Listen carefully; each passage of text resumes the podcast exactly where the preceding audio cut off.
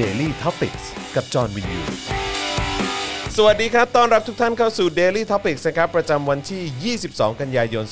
2563 นะครับ อยู่กับผมจอมยูนะครับ นี่นะฮะ พร้อมกับคุณปาล์มท่าแซะด้วย อ่าสวัสดีครับผม ครับผมนะฮะ แล้วก็อาจารย์แบงค์ด้วยนะครับ สวัสดีครับ ครับผมนะอ่ะโอเคนะครับ อยู่ด้วยกันแบบนี้ 5 โมงเย็นโดยประมาณนะครับแหม ครับ ก็มากันวันนี้ค่อนข้างไวนะ อืม ค่อนข้างไวอยู่เออ ครับ เมื่อวานนี้มาแบบว่าเกือบจะ 6 โมงเลยทีเดียว อ่า นะครับ แต่ว่าวันนี้มากันตั้งแต่ 5 โมงกว่าๆ ใช่แล้ว นะครับ ผม นะฮะก็มีเรื่องราวนะครับที่จะต้องมาอัปเดตกันเยอะแยะมากมายเลยนะครับ วันนี้หนึ่งอย่างก่อนเลย สิ่งที่เราควรจะทำกันก็คือควรจะแสดงความยินดีกับทางไอรอก่อน ฮะ นะครับที่เขาสามารถรวบรวมรายชื่อนะครับของผู้ที่อยากจะแก้ไขรัฐธรรมนูญเนี่ยนะครับได้เกินแสนรายชื่ออา นะครับแล้วก็ท้ายที่สุดเนี่ยเขาก็ทำการเอ่อรวมตัวกัน อืม เพื่อที่เอ่อจะไปยื่นนะครับให้กับทางรัฐสภานั่นเอง อืม นะครับวันนี้เนี่ยก็มีกิจกรรมการรวมตัวกันตั้งแต่น่าจะเป็นช่วงบ่ายๆนะถ้าเกิดผมจำไม่ผิด อ่าน นะครับผมแล้วก็ไปเอ่อรวมตัวแล้วก็เดินขบวนกันไปยื่น อ่านั่ นั่นเอง แต่ว่าก็ดันเกิดเรื่องราว นะครับชุลมุนเกิดขึ้น อ่า ด้วยนะครับซึ่งทีแรกผมก็ตกใจ เพราะว่าเอ่อเป็นทางอาจารย์แบงค์เนี่ยแหละที่มาอัปเดตให้ฟัง อืม นะครับว่ามันเกิดอะไรขึ้นนะครับ อ่า เดี๋ยวเดี๋ยวอีกสักครู่เดี๋ยวเดี๋ยวเราจะพูดถึงอีกสักหน่อยนะครับเมื่อเมื่อเราได้ข้อมูลเพิ่มเติมด้วยละกัน ครับ นะผมนะฮะอ่าแล้วก็วันนี้ก็มีเอ่อเรื่องที่นำพามาสู่หัวข้อหรือว่าชื่อตอนของเราในวันนี้ก็คือความผิดเพี้ยนนะฮะของสังคมของเรานะครับที่คนที่เรียกร้องประชาธิปไตยเนี่ยนะครับหรือว่าต่อสู้เพื่อประชาธิปไตยเนี่ยนะครับนะฮะก็กลับกลายเป็นว่าโดนรังควาน อ่า โดนกลั่นแกล้งนะฮะด้วยการหยิบยกเอากฎหมายขึ้นมารังแกเขานั่นเอง อืม เคสนี้เนี่ยที่เห็นล่าสุดเนี่ยก็คือคุณทรายเจริญปุระ อ่าฮะ นะครับที่เอ่อ ได้เจอกันไหมวันที่ไป เอ่อไม่เจอ ไม่เจอ แต่ว่า กัน ผมก็ได้ไปเอ่อหลั่นล้าอยู่แถวหน้าบูธ อ่า นะฮะ โอเค โรงครัวของเขา อ่าอ่า เออนะครับผมนะก็ก็ดีก็ดีนะครับผม อืม นะฮะคนคนไปกันเยอะมากๆ แล้วก็มีอาหารเข้ามาส่งอยู่เรื่อย อ่า วัตถุดิบอะไรต่างๆ ก็เข้ามาส่งอยู่เรื่อย อืม ๆ ดีมากดี ดี มากเออรู้สึกดีใจนะครับ แต่ว่านั่นแหละอย่างที่บอกไปว่ามันเป็นเรื่องที่น่าตกใจแหละที่แบบว่าเฮ้ยแบบแม่งกลายเป็นว่ามี อืม มี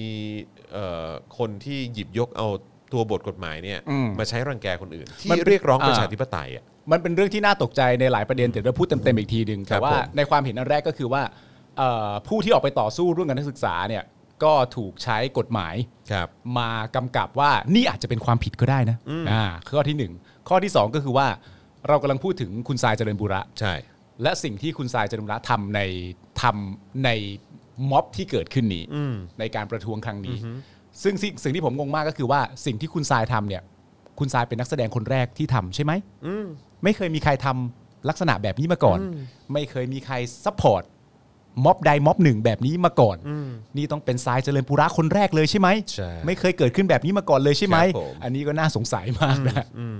คืออ่ะงั้นไหนๆเราก็พูดถึงเรื่องนี้แล้วเนี่ยงั้นงั้นเราหยิบเอาข่าวมาอ่านเลยแล้วกัน มา นะครับ ก็คือเรื่องของเรื่องเนี่ยก็คือว่าทางเอ่อคนคนเนี้ยนะฮะชื่อสนธิยาใช่ไหม ครับ เออนะฮะเดี๋ยวแป๊บหนึ่งนะฮะแหมต้องซื้อคอมใหม่แล้วล่ะ หาเรื่องหาเรื่อง เอาหาเรื่องใช้เงิน อดีต อ่า อดีตผู้สมัครสสนะฮะเข้าแจ้งความกับตำรวจนะครับ ขอให้ดำเนินคดีกับทรายเจริญบุระ โทษฐานที่ให้การสนับสนุนการชุมนุมในวันที่ 19 และ 20 ที่ผ่านมานะครับนายสนธิยาสวัสดีนะครับเอ่ออดีตผู้สมัครรับเลือกตั้งสสเขตหนึ่งจังหวัดสมุทรสาครของพักรวมพลังประชาชาติไทยอ๋ออพักสุเทพนี่หว่า อ่า เออ นะครับเอ่อเขาก็เข้าแจ้งความร้องทุกข์กับพนักงานสอบสวนที่สอนอชนะสงคราม ให้ดำเนินคดีกับนางสาวอินทิราเจริญปุระ หรือทรายเจริญปุระ และผู้สนับสนุนทุกรายที่เกี่ยวข้องกับการชุมนุมวันที่ 19 ถึง 20 กันยายนที่ผ่านมานะครับ อืม เอ่อนายสนธิยาเนี่ยเปิดเผยว่าการชุมนุมในวันที่ 19 ถึง 20 เนี่ยเข้าข่ายความผิดข้อกฎหมายทุกฉบับนะฮะ อืม เช่น เรื่องการบุกรุกสถานที่ การฝ่าฝืนพรกฉุกเฉิน อืม ไม่อนุญาตให้จัดการชุมนุมนะฮะ และพรบควบคุมโรค นอกจากนี้เนี่ยในการชุมนุมยังพบว่าเข้าข่ายการล่วงเกินสถาบัน ซึ่งตนเองมองว่าที่ผ่านมากลุ่มผู้ชุมนุมได้ประกาศ จะมีการชุมนุมในลักษณะไหนอย่างไร แต่นางสาวอินทิราหรือว่าทรายเจริญปุระเนี่ยยังคงทำการโพสต์สนับสนุนเรื่องการจัดอาหาร เพื่อนำมาให้กลุ่มผู้ชุมนุม พ ร้อมเปิดรับบริจาคสนับสนุนให้เกิดการชุมนุมนี้ขึ้น โดยหลักฐานที่ตนได้นำมามอบให้กับตำรวจในวันนี้เนี่ยคือภาพถ่ายต่างๆ เพื่อให้ตำรวจนำไปพิจารณาดำเนินคดี และรวมเข้ากับสำนวนที่นายแพทย์ตุล สิทธิสมวงศ์นักเคลื่อนไหวทางการเมืองเข้าร้องทุกข์เมื่อวานนี้นะครับซึ่งเมื่อวานเนี่ยเอ่อหมอตุลเนี่ย อืม หรือไอ้คุเอ่อไอ้ตุนเนี่ยนะฮะ เออครับผมไม่ไม่ค่อยอยากเรียกหมอเท่าไหร่ อ่า นะครับเพราะว่าถ้าสันดานแบบนี้ไม่ควรเป็นหมอ นา าย แพทย์ได้ไหม ก็อย่าไปเรียกเลยเออไม่สมควร ก็จะไม่เรียกสักอย่างเลย ค เหร รั อบ ไอ้ตุน อ่า ไอ้ตุน อ่าน นะฮะครับผมนะก็ก็รู้สึกว่าจะไปแจ้งความเพนกวิน อ่า น้องรุ้งปนัสยา อ่า แล้วก็ธนาอานนท์ อ่า บอกว่าเอ่อจับจ้วงสถาบัน อืม แล้วก็มีความตั้งใจจะล้มล้างการปกครอง อ่า โว้ว อ่า ขนาดนั้นเลย แจ้งไปเรียบร้อยแล้วอ่ะ แจ้งแจ้งไปเมื่อวานนี้ อ่าน นะครับผมแล้วก็วันนี้ก็เอ่อทางสนธิยาเนี่ยเขาก็มาร่วมแจมด้วย ่า นะครับผม ร่วมแจม ร่ว ด้ ม วย แจมด้วยร่วมแจมด้วย ร่วมแจมด้วย ใช่ครับผมนะฮะก็นั่นแหละฮะเขาก็เอ่อไปก็มีการกล่าวหาแล้วเนอะนะฮะ อืม บอกว่าพี่สายเขามีส่วนเกี่ยวข้องเอ่อกับการจับจ้วงครั้งนี้ อืม ซึ่งผมว่าเราน่าจะดูกันในแต่ละประเด็นนะ อ้าวอ้าวว่าไป ใช่ไหมเริ่มจากสนธิยาสวัสดีเนี่ย อืม เขาเป็นอดีตผู้สมัครรับเลือกตั้งของพักรวมพลังประชาชาติไทย อืม อย่างที่เราบอกไปว่าพักรวมพลังรวมพลังประชาชาติไทย อืม เนี่ยก็คือพักของสุเทพอะ อ่า ใช่ไหมฮะพักพักของสุเทพเทือกสุบรรณอะนะฮะคน คือ ที่ คือคุณกำลังพูดว่าแค่นี้ก็คือ self explain แล้วเหรอ่ะแค่นี้ก็อธิบายในตัวแล้ว ก็ เหร อธิบาย อ่ะ ได้เยอะแล้วนะฮะ ครับผม นะฮะคือแค่แค่ว่าเป็นเป็น อ่า เป็นริ้วล้อสุเทพเนี่ย อ่า มันก็บอกอะไรได้หลายอย่างแล้วนะ ก็แล้วแต่จะใช้แต่ถ้าใช้ให้เข้าใจตรงกันก็คือเป็นสสนั่นแหละ ใช่ เป็นเป็นสมาเป็นเป็นสสอยู่ในพักของสุเทพเทือกสุบรรณ ใช่ อ่า ใช่ คือเป็นสสของพักสุเทพเทือกสุบรรณ เออ ซึ่งสุเทพเทือกสุบรรณเนี่ย โอเค ถ้าเกิดย้อนกลับไปเมื่อก่อนก็มีเรื่องของการโกงลงพักการอะไรคอร์รัปชันลงพักอะไรต่าง อ่า ๆเออโอ้ยเต็มไปหมดเลยใช่ไหม อืม เออ แต่ว่าไอ้ที่ขึ้นชื่อของเขาก็คือม็อบกปปส ก็ลุงกำนัน ลุงกำนัน ลุงกำนัน ม็อบ ผู้นำแห่งม็อบกปปส ม็อบกปปสครับ อ่าน นะฮะซึ่งสิ่งที่สนธิยาสวัสดีเนี่ยนะฮะหรือว่า AKA ที่ผมเรียกว่าเป็นริ้วล้อของสุเทพเนี่ยนะฮะหรือว่าเป็นสสอย่างที่คุณปาล์มบอกนะฮะ อ่า เอิ่มเขาก็น่าจะรู้นะว่าเอิ่มก่อนหน้าเนี้ยเมื่อหลายปีมาเนี้ยมันก็มีการชุมนุมหนึ่งที่เรียกว่าก็การชุมนุมกปปส ครับ เออซึ่งก็มีผู้ที่ฝ่าฝืน อืม ทำผิดกฎหมาย เยอะแยะมากมาย อืม นะฮะเออแล้วก็น่าจะรุนแรงกว่าการเอ่อใช้พื้นที่สนามหลวงอีกนะ รุนแรงกว่าม็อบเนี้ยรุนแรง รุนแรง กว่าม็อบเนี้ยเมื่อวันที่ 19 และ 20 อย่างแน่นอน รุนแรงกว่าเยอะฮะ อืม เพราะว่าม็อบเนี้ย อ่า 19 20 เนี่ย อืม เขาใช้เวลาเต็มที่ไม่ถึง 24 ชั่วโมงด้วยซ้ำ อ่า เนอะเออใช่ไหมไม่ถึง 24 ชั่วโมงไหม ไม่ถึงไม่ถึง ไม่ถึงไม่ถึง 24 ชั่วโมง คือจริง ๆ ถ้าเราจะพูดเรื่องประเด็นเรื่องเกี่ยวกับเอ่อการรุนแรงและการทำผิดกฎหมายเนี่ยจริง ๆ เราข้ามไปเลยก็ได้นะ ข้ามไปเลยก็ได้ เพราะว่าเพราะว่าไม่ได้มีความจำเป็นต้องเอามาเปรียบเทียบกันเลย ไม่ ด้ว มี ย เลย ซ้ำไป คือคนละเรื่องเลยฮะ อ่า เออครับผม แล้วก็เขาใช้เวลา 24 ชั่วโมงในข ครั ณะ บ ที่ม็อบกปปสเนี่ยปิดกรุงเทพเนี่ยนะฮะกี่เดือน อืม ปิดถนนเนี่ย อ่า เออแล้วก็สร้างความเสียหายกับ ให้กัเศบรษฐกิจ อ่า และเอ่อคุณภาพชีวิตประชาชนในกรุงเทพมหานคร และประเทศไทยเนี่ย อ่า เยอะแยะมากมายขนาดไหน อืม คุณสนธิยาสวัสดีเนี่ยหาย ครับ หัวไปไหนฮะ อ่า ตอนนั้นน่ะห ณ รือว่า ต คุ อ ณ น ส นั้น น ธิยาก็อยู่ในม็อบนั้นด้วยฮะ อันนี้ไม่ไม่ทราบนะฮะไม่ทราบ เออ ว่ามีใครเอ่อเห็นตัวคุณสนธิยาตัวเป็น ในม็อบกปปส ๆในม็อบกปปสหรือเปล่า เออครับ แต่ว่ายังไงก็แล้วแต่เนี่ยม็อบกปปสเนี่ยถ้าผมจำไม่ผิดอ่ะมันเกิดขึ้นจริงนะ ใช่ ผมว่าผมไม่ได้ฝันไป แล้วก็ไม่ได้เกิดช่วงสั้น ๆ ด้วยนะ เออ มันเกิด ครับ อยู่ ผ นานมาก ซึ่งในนั้นนะตอนนั้นเนี่ยผมว่ามีคนทำผิดอยู่ในหลายข้อกฎหมายเหมือนกันเอ่อซึ่งอย่างที่ผมบอกไปแล้ว ผมไม่เชื่อจริง ๆ นะฮะ ครับ อันนี้ผมไม่เชื่อออกมาจากใจเลยนะครับ ว่าคุณทรายเจริญปุระเป็นมนุษย์คนแรกที่คุกกิ้ง ใช่ หรือทำโรงอาหาร อืม หรือทำอาหาร อืม ให้กับผู้ชุมนุมได้กิน ต้องไม่ใช่คนแรกแน่ๆ ไม่ใช่คนแรก ไม่งั้นพวกเขากินอะไรมาตลอดระยะเวลาอันยาวนานของปปสมันเป็นไปไม่ได้ นั่นน่ะสิ สิ่งที่ผมอยากรู้ก็คือว่า ณตอนนั้นเนี่ย อืม คุณอะไรนะ สนธิยา ส เนี่ย นธิยาสวัสดีฮะ เขากำลังทำอะไรอยู่ ใช่ครับ เท่านั้น ผม เองนะตอนนั้น ครับ หรือตอนนั้นไม่ว่างจริง ๆ หรือว่ามีคนอื่น เอ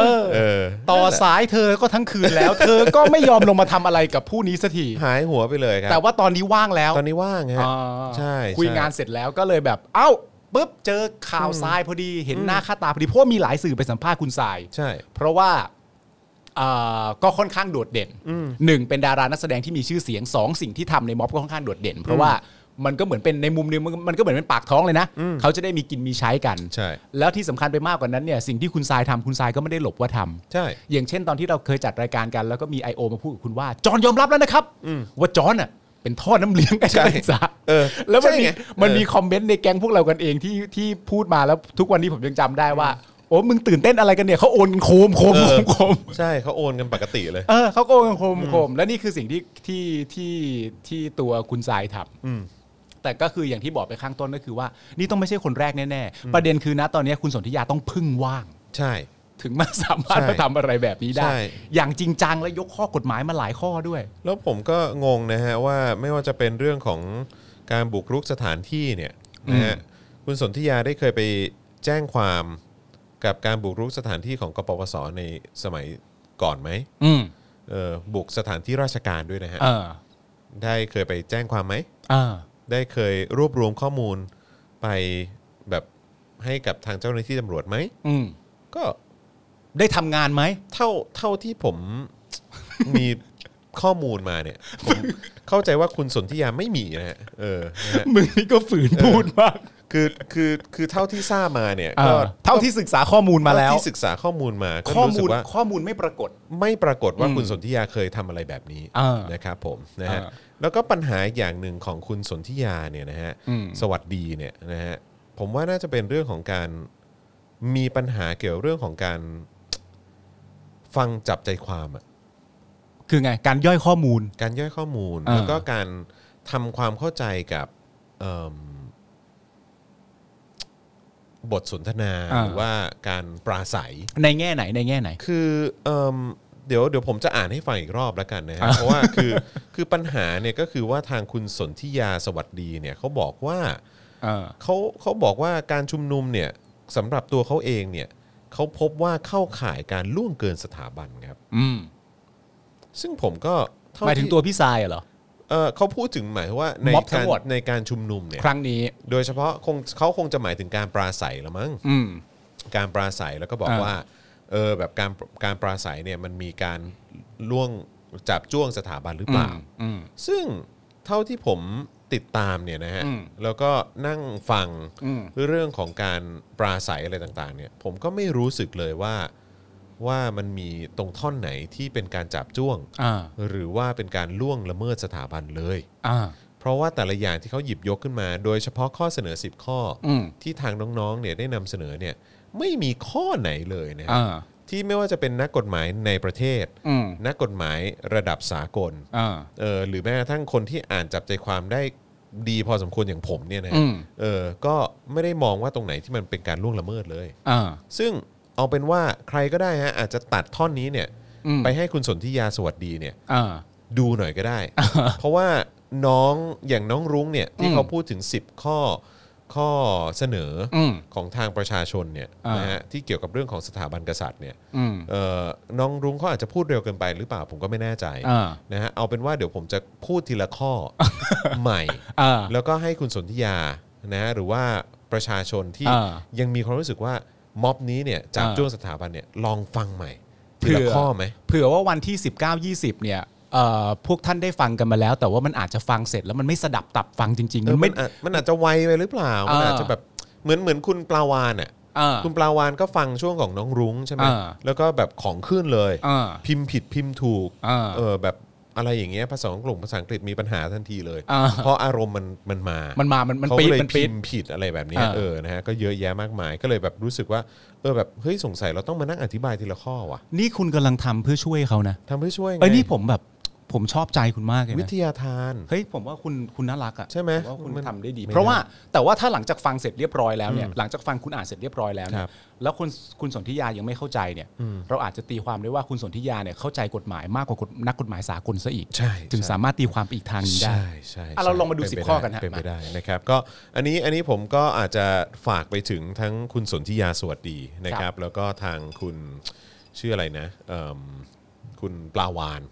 อืม ด้วยละกัน ครับ เออนะครับ เพราะว่า 10 ข้อนี้เนี่ยเอิ่มคุณปลาวานอย่างวันนั้นเนี่ยอาจจะอารมณ์เสียมาก อืม จนฟังไม่ครบหรือเปล่า อืม จนแบบว่าเออแบบหรือว่าคุณปลาวานเรียนอินเตอร์มาหรือเปล่า แล้วก็อาจจะแบบไม่ค่อยสันทัดภาษาไทยอะไรอย่างนี้หรือเปล่า อ่า เออเดี๋ยวผมจะเดี๋ยวผมจะช่วยอธิบายให้ อ่า เป็นข้อๆไป ครับ นะครับนะฮะส่วนคนสนเออคุณสนธิยาลองตัดสินใจใหม่ อ่าน นะครับว่าจะไปถอนแจ้งความไหม อ่า หรืออะไรแบบเนี้ยเมื่อฟังรายละเอียดแล้ว ว่ามันยังดูจับจ้วงล่วง อ่า ละเมิดอยู่หรือเปล่า อ่า นะครับ เพราะจริงๆ พวกนี้ไม่ใช่เรื่องผิดนะ หมายถึงว่าคุณฟังเหมือนหนังอะ่ะ เวลาเราดูครั้งแรกเราได้เมสเซจอย่างหนึ่ง เวลาเราดูครั้งที่สองได้เมสเซจอย่างหนึ่ง คิดสภาพว่ามันเหมือน มันเหมือนนิทานเรื่องเจ้าชายน้อยก็ได้ ตอนคุณอ่านเมื่อช่วงอายุหนึ่งอะ่ะ คุณก็จะได้เมสเซจอย่างหนึ่งสิบห้าสิบหกอ่านใหม่ก็เหมือนอีกอย่างหนึ่ง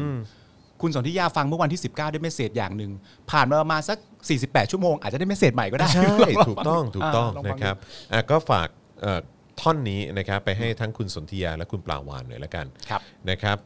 10 ข้อนะครับที่ทางประชาชนนะครับเอ่อทางนักศึกษานะครับแล้วก็เอ่อผู้ที่ออกมาชุมนุมเนี่ยนะครับได้นำความกราบบังคมทูลต่อพระมหากษัตริย์นะครับ10 ข้อเรียกร้องด้วยกัน กับการปฏิรูปสถาบันกษัตริย์เนี่ยก็คือ 1. ยกเลิกมาตรา 6 ของรัฐธรรมนูญ ที่ว่าผู้ใดจะกล่าวหาฟ้องร้องกษัตริย์มิได้ แล้วเพิ่มบทบัญญัติให้สภาผู้แทนราษฎรเนี่ยสามารถพิจารณาความผิดของกษัตริย์ได้นะครับเช่นเดียวกับที่เคยบัญญัติไว้ในรัฐธรรมนูญฉบับคณะราษฎร เพราะเหตุผลเนี่ยก็เพราะว่ามนุษย์เนี่ยเท่ากันจึงต้องอยู่ภายใต้กฎหมายเดียวกันซึ่ง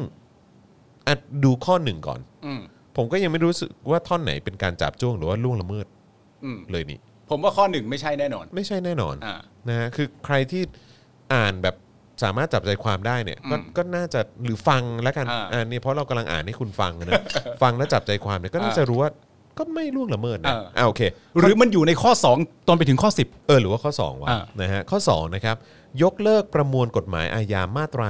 112 รวมถึงเปิดให้ประชาชนได้ใช้เสรีภาพแสดงความคิดเห็นต่อสถาบันกษัตริย์ได้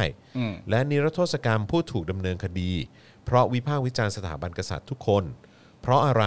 เพราะนี่คือวิถีทางที่พระมหากษัตริย์อันทรงเกียรติทั่วโลกจะทรงทำในระบอบประชาธิปไตยครับ อ่าซึ่งก็คือระบอบเดียวกับที่เรากำลังใช้อยู่นะปัจจุบันนี้ ที่ที่เราเคลมว่าเราเป็นอยู่ อ่าเพราะฉะนั้นข้อ มันดูจับจ้วงไหม 2 ก็ต้องไม่ใช่ด้วย อ่านดูแล้วผมว่าผมใช้สติปัญญาที่ผมมีเท่าที่สุดกลั่นกรองแล้ว ผมก็รู้สึกว่าไม่นะ อ่า นะฮะ ก็สื่อเดียว่าโอเคหนึ่งสองไม่ใช่ ไม่ใช่อ่ะสาม อ่ะ ยกเลิกพรบจัดระเบียบทรัพย์สินพระมหากษัตริย์ อืม พศ 2561 และให้แบ่งทรัพย์สินออกเป็นทรัพย์สินส่วนพระมหากษัตริย์ที่อยู่ภายใต้การควบคุมของกระทรวงการคลัง อืม ก้อนหนึ่งและทรัพย์สินส่วนพระองค์ที่เป็นของกษัตริย์อย่างชัดเจนอีกก้อนหนึ่ง อืม ละเมิดไหม ข้อ 3 เออจับจ้วงไหม ไม่ต้องไม่จับจ้วงสิ ก็นั่นแหละดิ ก็คือนำเสนอว่าลองทำในรูปแบบนี้ดีไหม อืม อ่า ก็ ใน ข้อ เรื่องในเรื่องของการดูแล อ่า ทรัพย์สินนะเนาะ อ่า เออนะครับอ่ะสามข้อผ่านไปแล้วนะ อ่า ข้อ 4 นะครับ ตัดลดงบประมาณแผ่นดินที่จัดสรรให้สถาบันกษัตริย์ ให้สอดคล้องกับสภาวะเศรษฐกิจของประเทศ เนื่องจากราษฎรเนี่ยกำลังอยู่ในภาวะทุกข์ยาก อ่า จากแพนดมิกด้วย ใช่ จาก และเศรษฐกิจด้ว และ ย เศรษฐกิจโดยรวมด้วย เออ อ่า จับจ้องไหม ไม่สิก็หมายถึงว่า มันดูมันดูเป็นการเป็นเป็นล่วงละเมิดส คน ถาบัน คนในประคนในประเทศเราไม่สามารถปฏิเสธเรื่องเศรษฐกิจที่เกิดขึ้นนะตอนนี้ และแพนดมิกเชื้อโรคโควิดที่เกิดขึ้นในประเทศได้ เพราะฉะนั้นก็ก็ต้องไม่ต้องไม่ต้องไม่จับจ้วงไหม ก็ไม่ได้จับจ้วงไหม อ่า อืมเพราะเขาก็กำลังพูดว่างบประมาณแผ่นดินที่จัดสรรให้กับสถาบันกษัตริย์เนี่ยมีการตัดลดหรือว่ามีการดูตรงพาร์ทนี้ให้มันสอดคล้องกับภาวะเศรษฐกิจของประเทศหน่อยไหม อืม ก็เท่านั้นเอง อ่า นะฮะอ่ะสี่ข้อแล้วนะครับ ข้อ 5 นะฮะ ยกเลิกส่วนราชการในพระองค์ อืม หน่วยงานที่มีหน้าที่ชัดเจนให้ย้ายไปสังกัดงานหน่วยอื่น อย่างเช่น หน่วยบัญชาการรักษาพระองค์นะฮะขอให้ส่งกลับคืนกองทัพบบก อืม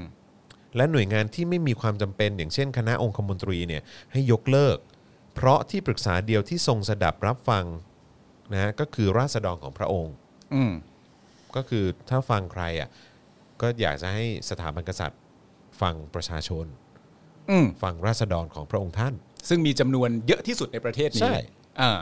นี่คือข้อห้า ข้อ ก็ห้าก็ยังไม่จับจ้วงครับ 5 นั่นน่ะสิ ครับ เออข้อ 6 ฮะ ยกเลิกการบริจาคและรับบริจาคโดยเสด็จพระราชกุศล เพื่อกำกับให้การเงินของสถาบันกษัตริย์เนี่ยอยู่ภายใต้การตรวจสอบทั้งหมด อืม เพราะผู้บริจาคส่วนหนึ่งเนี่ยเป็นทุนผูกขาด อืม อันนี้มันก็แสดงถึงความห่วงใยของประชาชนนะ อืม ไม่อยากให้มีอิ f ฟ u e n c e ของทุนผูกขาดเนี่ยมาอิ f ฟ u e n c e หรือว่ามีอิทธิพล อืม ต่อสถาบัน อืมก็ มันก็ มันก็ไม่ได้จับจ้วงมัน เอ ก็ อ ไม่ได้จับจ้วงนี่ เออ เออ นั่นน่ะดิ เออ ข้อ 7 ฮะ ยกเลิกพระราชอำนาจในการแสดงความคิดเห็นทางการเมืองในที่สาธารณะ อืม เพราะพระมหากษัตริย์ทรงเป็นประมุขของราษฎรทุกฝ่าย ก็ก็ตรง ก็ก็ใช่แล้ว ก็ก็ ใช่ไหม ใช่สิไม่ถึงว่ามันก็อันนี้ก็น่าจะเห็นด้วย อืม กันอยู่ทั้งประเทศอยู่แล้ว ก็นั่ ไม่ นน่ะ ใช่เหร สิ อเออ นั่นแหะสิเออข้อ 8 ฮะ ยกเลิกการประชาสัมพันธ์ และการให้การศึกษาที่เชิดชูสถาบันกษัตริย์ แต่เพียงด้านเดียว จนเกินงาม อืม อืม เพราะจะถูกคอรหาถึงการสร้างภาพ อืม อืม อันนี้ก็เป็นความห่วงใยของประชาชน อืม ที่ไม่ต้องการให้ถูกมองเป็นลักษณะนั้น เออ เพราะฉะนั้นมันเป็นการจับจ้วงหรือเปล่า ก็สามารถจะตีความว่าเป็นการแสดงออกถึงความห่วงใยก็ได้ เพราะว่าเขาก็ให้เหตุผลมาว่า ใช่ ว่า อ่า เดี๋ยวจะถูกคอรหาถึงการสร้างภาพ เออ อืม นั่นคือข้อ 8 ข้อ อ่า 8 นี่ นี่ 8 แล้วนะฮะ แปดแล้วฮะ แปดแล้วครับอันเหลืออีกสองข้อฮะ อ่าม มาดูว่าว่าจะจาบจ้วงหรือว่าล่วงละเมิดอย่างที่คุณสนธิยาและคุณปลาวานเขารู้สึกหรือเปล่า อ่า ข้อ9ฮะ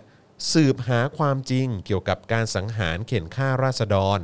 ที่วิพากษ์วิจารณ์ หรือมีความเกี่ยวข้องใด ๆ กับสถาบันกษัตริย์ อืม เพื่อเป็นการพิสูจน์ว่าสถาบันไม่มีส่วนเกี่ยวข้องกับเหตุการณ์เหล่านี้ อืม ก็คือเมื่อพิสูจน์มาเสร็จเรียบร้อยว่าไม่เกี่ยว ก็จะได้ สบายใจกันทั้งประเทศ ไร้ซึ่งความมนทินอะไรต่าง เออ ๆ มันก็จะสบายใจและเคลียร์ เออ สำหรับทุกๆฝ่ายไหม เออ ใช่ไหมล่ะ เออ แล้วมันจับจ้วงยังไง เออ 9แล้วนะฮะ อืม และข้อสุดท้ายครับ ห้ามไม่ให้ลงพระประมาพิไทยรับรองการรัฐประหารครั้งใดอีก อืม นะฮะ เพราะราษฎรอยากได้พระมหากษัตริย์ที่ทรงปกป้องประชาธิปไตย จึงขอให้พระองค์ทรงห้ามปรามมิให้ทหารเนี่ยทำการรัฐประหาร อืม เพราะเป็นการทำลายระบอบประชาธิปไตยอันมีพระมหากษัตริย์ทรงเป็นประมุข อืม ซึ่งจริง ๆ แล้วประเด็นนี้ก็เท่าที่ได้ฟัง เท่าที่ได้ยินมาจากมามาจากกระแสสังคมอ่ะก็มีคนตั้งมากตั้งมายที่มีความรู้สึกว่าไม่คนส่วนมากในประเทศไม่เห็นด้วยกับรัฐประหาร ไม่ว่าคุณจะอยู่กลุ่มไหนก็ตามอะ ใช่ เพราะว่ามันพอรัฐประหารเสร็จเรียบร้อยปุ๊บมันก็จะเปลี่ยนระบอบการปกครอง หมายถึงว่าจากที่เคยใช้ประชาธิปไตยมันก็ต้องเป็นเผด็จการช่วงหนึ่ง อืม หรือว่าช่วงนี้ก็ได้ที่เป็นอยู่นะตอนนี้อะไรเงี้ยเพื่อจะกันไม่ให้เกิดแบบนั้นขึ้นอีก ไม่ให้มีรัฐประหารเกิดขึ้นอีกอะไรเงี้ย อืม ในความรู้สึกผมผมก็เดาว่า อันนี้น่าจะถูกใจทุกคนนะ อืม ในในแง่หนึ่งว่าจะได้ไม่ต้องมีรัฐประหารกันอีกแล้วไง ใช่ ประเทศจะได้ไม่ต้องชะงักกันอีกแล้วไง โอ้ยคุณคุณคุณคือเอาเป็นว่าอย่างกปปสเองอะ เออ จำนวนเยอะมากนะ อืม เขาก็ชอบออกมาพูดนะ ว่าเขาเนี่ยก็ไม่เห็นด้วยกับการรัฐประหาร เออ แต่ว่าพอดีณเวลานั้นมันจำเป็น แต่เขาก็ไม่ได้เห็นด้วยกับรัฐประหารเหมือนกันเขาก็ไม่ได้มองว่ารัฐประหารเป็นเรื่องที่ดี อ้าวแต่บางคนเขาก็ไม่รู้นะ อ่ะโอเค เข้าใจ ไม่ไม่แต่คือแค่แค่จะบอกว่าก็คิดดูสิว่าขนาด อ่า กปปสเองจำนวนเยอะมากก็รู้นี่ว่ารัฐประหารมันมันมันเป็นสิ่งที่ไม่ถูกต้อง เเพราะว่าตอนนั้นเนี่ยตามเอาเอาผมผมเอาพื้นฐานจากจากคนที่คุณสัมภาษณ์แล้วกัน เพราะว่าในช่วงหนึ่งเนี่ยเขาก็ได้บอกไว้เรียบร้อยว่า ความตั้งใจของเขาณตอนนั้นเนี่ยเขาตั้งใจจะออกมาไล่คุณยิ่งลักษณ์ อืม ถูกไหม อือฮึ หลังจากที่เขาไล่คุณยิ่งลักษณ์เสร็จเรียบร้อยเนี่ยเขาก็ได้ยอมรับออกมาในรายการของคุณว่า หลังจากไล่คุณยิ่งลักษณ์ได้แล้วเขาก็ไม่รู้ next plan นะ ว่าจะทำอะไรต่อ ว่าจะทำอะไรต่อ แต่ว่าเพราะฉะนั้นในรูปแบบนั้นเขาก็สามารถจะพูดกลับมาได้ว่า ไม่ว่า next plan จะเป็นยังไงก็แล้วแต่เนี่ยแต่ว่ารัฐประหารเนี่ยเขาไม่ได้เห็นด้วย อืม เขานึกว่าเขาจะมาไล่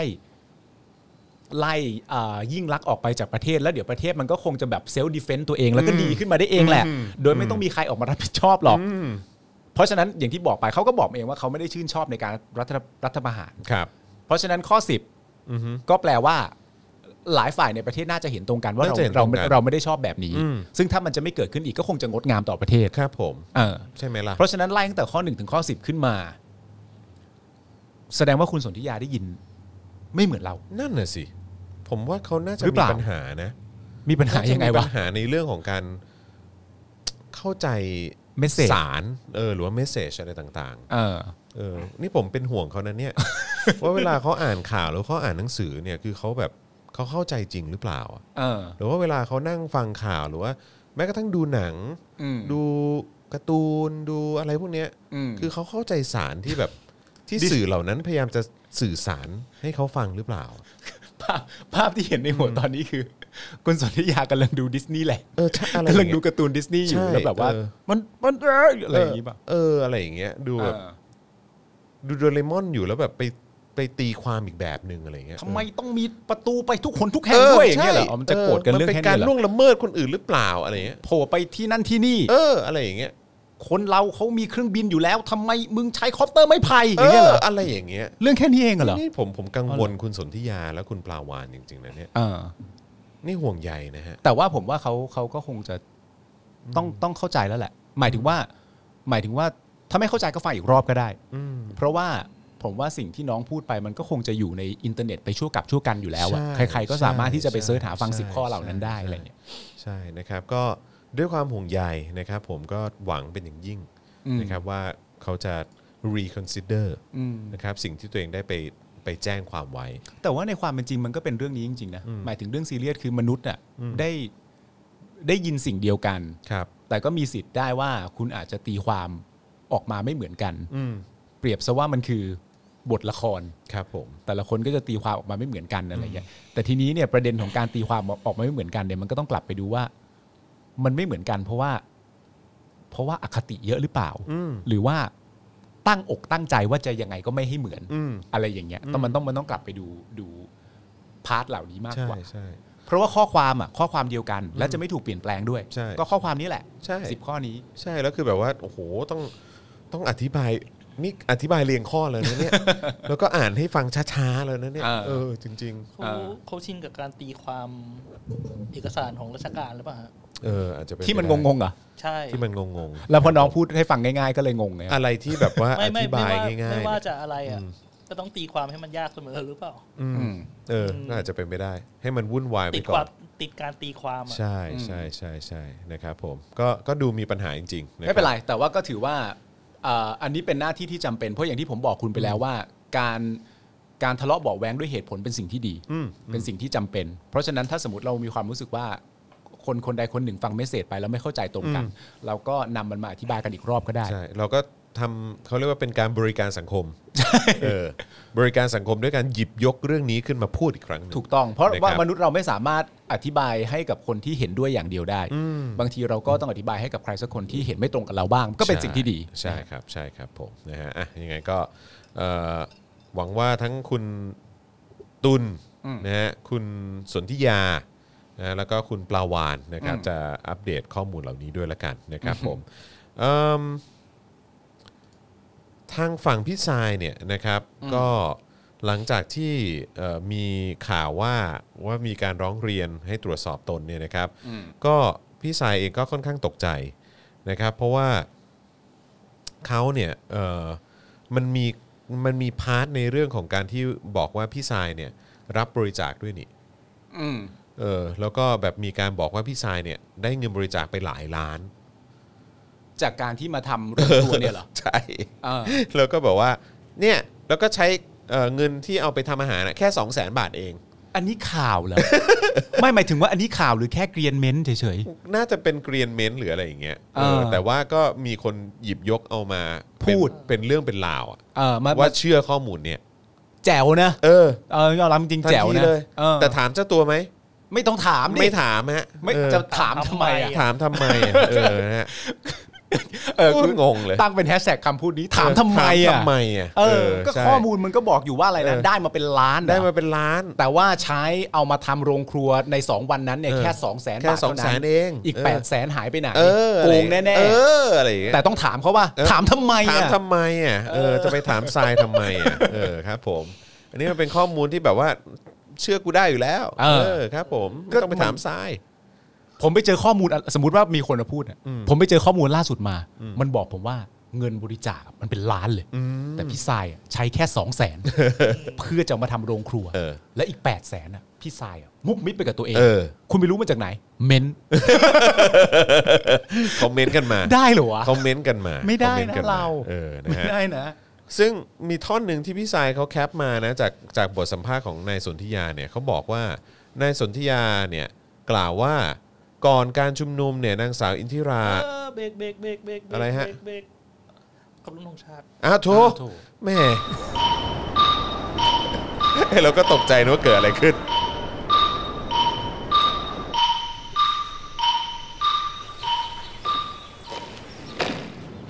ธงชาติและเพลงชาติไทย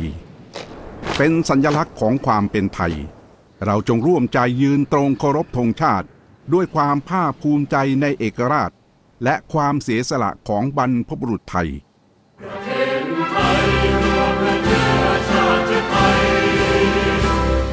ประชารัฐ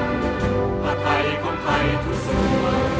อยู่ดำรงคงไว้ได้ทุกตัวด้วยไม่ร่วงหมายรักสามัคคี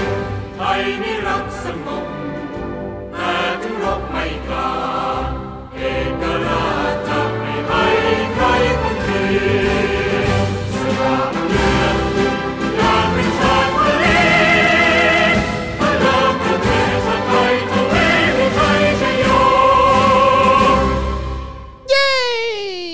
หลายคนตกใจนะค ครั รับ บ ตอนที่คุณแบงค์พูดว่าเบรก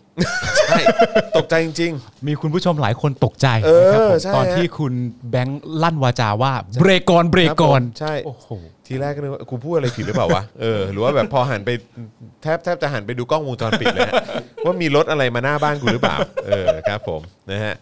อ้าวสนธิยาเนี่ยเขายังบอกอีกนะเขาบอกว่าก่อนการชุมนุมเนี่ยนางสาวอินทิราเนี่ยทราบถึงการแถลงข่าวของกลุ่มผู้ชุมนุมอย่างชัดเจน ครับ เรื่องการขยายกรอบ 10 ข้อปฏิรูป ครับ แต่ยังเตรียมการโฆษณาว่าจะมีอาหารประเภทใดในการชุมนุมในแต่ละวัน ถือเป็นการสนับสนุนการชุมนุมไปในตัว และมีหลักฐานชัดเจน ทั้งการเปิดโรงครัวและการเปิดรับบริจาค ในฐานะที่นางสาวอินทิราเป็นคนของประชาชน ครับผม ควรวางตัวเป็นกลางทางการเมือง หูยหูย นางสาวอินทิราเป็นคนของประชาชน ควรวางตัวเป็นกลางทางการเมืองอะ โอ้ย you get what you pay อีกแล้ว ครับผม ควรเป็นกลางทางการเมือง บอกว่าดาราต้องเป็นกลางทางการเมือง ไม่จริง นะ ไม่จริง อันนี้มึงเสียมแหละอันนี้ไม่มีใครพูดอย่าง เขา นี้จริง พู หรอ ด สนธิยาพูด กไม่มีทางหรอก สนธิยาสวัสดีเนี่ย เออ สวัสดีค่ะ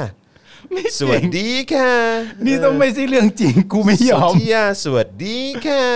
เ กูไม่ยอมให้คนพูดอย่างนี้แล้วเป็นเรื่องจริงกูไม่ย เขา อม พูดจริง ๆ เขาบอกว่าดาราคนของเป็นคนของประชาชนเนี่ยควรวางตัวเป็นกลางทางการเมืองฮะเยตามอน โอ้โห ทุกคนปะ โอ้พี่ปาเป็นดาราใช่ไหม ทุกคนปะ เขาไม่รู้เขาเขาพูดถึงกรณีนี้ นางสาวอินทิราเป็นคนของประชาชน ควรวางตัวเป็นกลางทางการเมือง หูยเสียวไส้เลย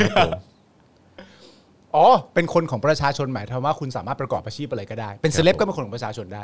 อืม มึงเป็นพิธีกรเป็นคนของประชาชนเหมือนกัน อืม มึงควรวางตัวเป็นกลางมากกว่านี้นะ ควรเป็นกลาง มึงต้อง นะครับผม มึงต้องเรียนรู้ ครับ อ้า ผ ว ม แล้วถ้าเป็นสสอ่ะ สส นี่ก็เป็นคนของประชาชน ก็ควรจะต้องวางตัวเป็นกลางเหมือนกัน ใครก็ตามอ่ะที่เป็นคนของประชาชน โอ้ไม่จริงอ่ะ อะไรของมึงเนี่ย ไม่จริงอ่ะ เออคุณบุ๊กกี้บอกว่าแพนกล้องไปที่เหมียวสินใจและท็อป เออนะฮะและดารากปปสมากมาย ไม่โอ้โห ครับผม โอ้โหสุดยอดจริง เนี่ยผมถึงบอกว่าไอ้เฮียตอนเนี้ย จริงๆ เราแม่งอยู่ในแบบ เราอยู่ในสังคมตรกกะผิดเพี้ยนจริงๆนะเว้ย ๆนั่นคือยูโทเปีย ใช่มันแบบ ไปแล้ว มั อะ นมันเป็นมันเป็นแบบนี่คือแม่งมาถึงขั้นนี้แล้ว เอ้ย อะ แต่จริงๆนะเว้ยจอนคือคือคือเวลาได้ยินคำพูดอะไรลักษณะแบบเนี้ยขึ้นมาเสร็จเรียบร้อยเนี่ยในตอนแรกเนี่ยมันฮานะเว้ยแต่หลังจากผ่านการฮาไป 5 นาทีอ่ะแม่งไม่ฮานะเว้ย ใช่ มันคือแบบ มันมีคนคิดแบบนี้จริงๆ หรือมีคนที่หยิบยกเอาข้ออ้างแบบนี้ ไม่ มา ไม่ ใช้จริงๆ ใช่ และทีนี้เนี่ยเอ่อคนที่มีความคิดอยู่ในลักษณะนี้เนี่ยบังเอิญยังสามารถนำฝูงชนบางส่วนได้ด้วยซะนี่สิ ใช่น่ากลัวเนอะ มันสามารถจะดึงไปในแบบว่า ไปไปในลักษณะนั้น เพราะแม้กระทั่งเรายังถามตอนแรกเลยว่า ที่ผมประชดไปเล่นๆว่าแบบอืม พี่สายต้องเป็นคนแรกแน่ อืม ๆ ที่ตำกับข้าวให้กับการประท้วงใดประท้วงหนึ่ง อืม ต้องไม่เคยมีมาก่อน อืม บนโลกนี้แน่ อืมอืม ๆที่ผ่านมาผู้ชุมนุมเขาพักเบรกเอ่ออินเตอร์มิชชั่นแล้วออกไปหากินตามร้านค้าเอง เออ ไม่เคยมีใครบ้า เออ มันไม่ใช่ มัน มันไม่ใช่ไง โอ้ยพระเจ้าพวกคุณรุนช่อง ตลกจริงๆ ตลกจริงๆ ฮะ เออครับผมนะฮะก็ผมถึงบอกมันดูมันดูตลกอะ่ะนะฮะกับการที่เห็นคนอย่างสนธิยาสวัสดี แล้วก็ตุนใช่ไหมฮะเออ ม นะฮะที่มีคำนำหน้าว่าหมอเนี่ยนะฮะก็แบบก็ออกมารังแกคนที่เรียกร้องประชาธิปไตย มันถึงต้องมีคนที่ทำรายการพวกนั้นน่ะที่สมัยก่อนที่คุณเคยทำรายการกสสปจำได้ไหม เออ กสสป ที่ไปถาม ออก ผู้ ไป ชุ สั ม ม นุม ภาษณ์นะเนอะเออ สมมติว่าเราเอาแบบไปสัมภาษณ์ผู้ชุมนุมเกิดมีเกิดมีการการชุมนุมออกมาต่อต้านเอ่อม็อบเอ่อการประท้วงของนักศึกษา อืม แล้วก็แบบว่าเอาข้อความของคุณสนธิยาไปถามว่า อืม คิดยังไงกับ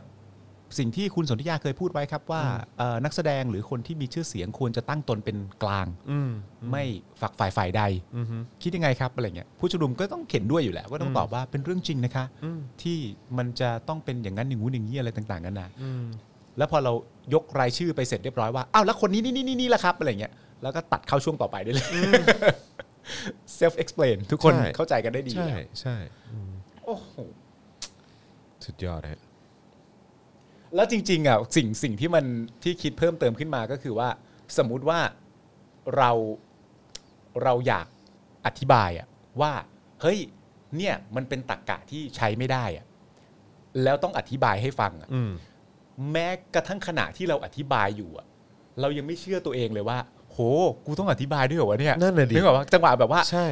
แต่มันเป็นอย่างนี้นะครับ ถ้าจากคำกล่าวอ้างคุณสนธิยาที่บอกว่าประโยคนี้ประโยคนี้เนี่ย นั่นแปลว่าดาราทุกคนใช่ไหมครับที่ไม่ควรจะมาทำแบบนี้ นั่นแปลว่ายกตัวอย่างคนนี้ขึ้นมาที่เคยขึ้นมาแล้วระหว่างที่เรากำลังพูดอยู่อะ คือกูต้องอธิบาย เออ นี่ย หรือเปล่าวะ นั่นแหละดิเออ ไม่หรอกเดี๋ยวพออธิบายเสร็จก็เดี๋ยววันรุ่งขึ้นองค์วิษณุก็คงมา องค์วิษณุก็มาฮะอืมใช่ อ่ะ คราวนี้มาพูดถึงคุณปลาวานหน่อยไหม อืม หรือนายวรสิทธิ์อิสระนะฮะ อืม เขาให้สัมภาษณ์รายการเรื่องเล่าเช้านี้ เปิดเผยว่าจากกระแสการโดนแบนนะฮะโรงแรมของของเขาเนี่ยนะฮะเขาก็ไม่รู้สึกอะไร อยากแบนก็แบนไปนะครับเพราะคนที่แบนเนี่ยไม่ใช่กลุ่มลูกค้า ประเทศไทยเนี่ยมีคนเป็น 10 ล้านคนตนเนี่ยถูกนักเลงคีย์บอร์ดด่าทอพันกว่าข้อความ แต่ได้รับข้อความกำลังใจ 4,000 กว่าข้อความนะฮะโรงแรมยังไม่ได้รับผลกระทบอะไร แต่มีพวกนักเลงคีย์บอร์ดที่ไปแสดงความคิดเห็น ว่าไม่ควรสนับสนุนโรงแรม ซึ่งคนที่ด่าทอตนมีแต่บัญชีปลอมทั้งนั้นอ่านะฮะส่วนเรื่องการขุดคุยเรื่องกรรมสิทธิ์ที่ดินของโรงแรมสีพันวาจังหวัดภูเก็ตเนี่ยตนไม่สนใจ เพราะเชื่อมั่นว่าทำตามกฎหมายทุกขั้นตอน ไม่ได้เอาเงินไปอุดจ่ายใคร เราเป็นบริษัทมหาชน ครับ มีโฉนดมีที่ดิน ครับ นะฮะมีการตรวจสอบจากหน่วยงานที่เกี่ยวข้อง ครับ ครอบครัวตนสอนเสมอว่าห้ามโกรธว่าห้ามโกงใคร อ่า ห้ามเอาเปรียบใคร อ่า ห้ามด่าคนที่ไม่จำเป็น อ่า แต่หาข้อมูลมาก่อน อ้าวอ้าวอ้าวอ้าวเดี๋ยว เดี๋ยว เดี๋ยว นี่นี่เอ้ย เดี๋ยวก่อน เดี๋ยว ขออีกทีผมขออีกที เขาบอกว่า ห้ามเอาเปรียบใคร เออ ห้ามด่าคนที่ไม่จำเป็น เออ ต้องหาข้อมูลมาก่อน อ๋อ มันก็ ก็เบกเซนก็ถูกแล้วไง ก็ใช่ไง ใช่ เออ แต่แค่งงแล้วที่ไปด่าน้องลุงเนี่ย ไม่ แต่ผมกำลังบอกว่า คุณประวานคุณพูดแล้วนะ เออ อ่า เดี๋ยวชาวเน็ตเขาหาข้อมูลนะคุณนะ เออ คุณต้องวาง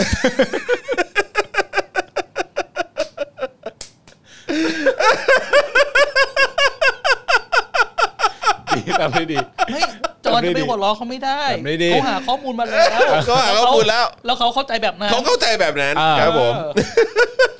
คุณคุณ คุณจะ คุณจะไปตีความว่าเรื่องที่เขาพูดไม่มีตรรกะไม่ได้ ไม่จอนคุณไม่ได้เป็นเขาคุณคุณไม่เข้าใจหรอกคุณ มัน ใช้ มีตรรกะในสายตาของเขา ไม่มีสิทธิ์ขำคำพูดของเขา โอเค ถ้าตรรกะของคุณ ตรร กับ กะ เขา ของเขาก็อะตรง คือ กัน ว่า เนี่ย อืม คุณ เขา ไม่เถียงกันหรอก เออ เออว่ะ ถ้าถูกสอนมา ว่าอ่าไม่ไม่ด่าใครไปเรื่อย เออ ๆ ไม่ด่าใครโด ยไม่จำเป็น เออ ไม่ด่าใครโดยไม่หาข้อมูลก่อน เออถ้าจะด่า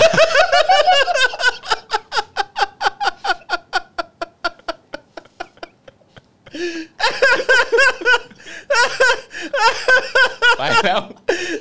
ไปแล้ว มันไม่ถูกต้องนะครับ คุณจ รคุณ คุณอะไรเนี่ย คุณเอ่อน่าจะธีรทัศน์นะครับ เออ บอกว่า โอ้โห ฟังแล้วยังเขินเลย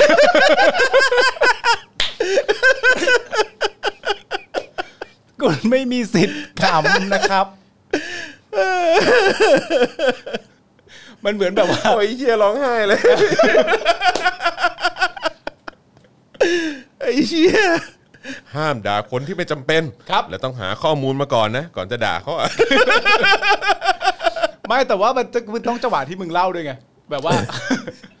ห้ามด่าคนที่ไม่จำเป็น เออ ไม่ได้ถูกสอนมาให้ทำแบบนั้น เออ แต่ต้องหาข้อมูลมาก่อน หามาสิ หามาสิ หามาสิ ครับผม อ่า อืมครับ เฮ้ยแต่ก็อย่างที่บอกว่าคนเรามันตีความคำว่าหาข้อมูลไม่เหมือนกันนึกออกปะ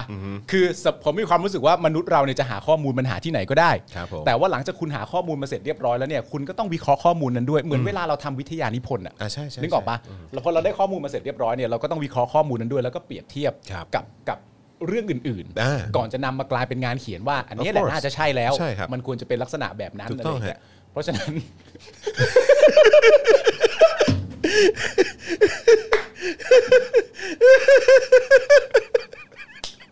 เพราะฉะนั้นเนี่ย มึงอย่าเพิ่งขำสิกูตั้งอกตั้งใจอธิบายอยู่มึงก็มาหัวเราะอะไรเนี่ย พอได้ข้อมูลมาเสร็จเรียบร้อยเนี่ย เราก็ต้องเอาข้อมูลเหล่านั้นมาใช่ไหมครับ อ่า แล้วเราก็ต้องเอาข้อมูลเหล่านั้นเนี่ยมาบอกอีกทีนึง เออ แล้วปะมันก็อาจจะเป็นคนอาจจะตีความเรื่องการหาข้อมูลแตกต่างกันก็ได้ อ่านึ นึกออกปะมันเหมือนสมมติว่ามันเหมือนแบบอารมณ์แบบมีโจ๊กอย่างเงี้ยนึกออกปะมีโจ๊กโจ๊กขึ้นมาโจ๊กหนึ่ง เออเออเออ เป็นแบบสามีคนหนึ่งอธิบายให้ภรรยาฟัง เออ คุณน่ะโชคดีมากที่คุณได้ผม เออ ผมมีข้อดีอยู่หลายเรื่องมาก อ่าฮะ ผมไม่เจ้าชู้ เออ ผมไม่สูบบุหรี่ อ่าฮะ ผมไม่กินเหล้า อ่าฮะ คุณโชคดีมากแล้ว ผมมีข้อเสียแค่ข้อเดียว ผมเป็นคนโกหก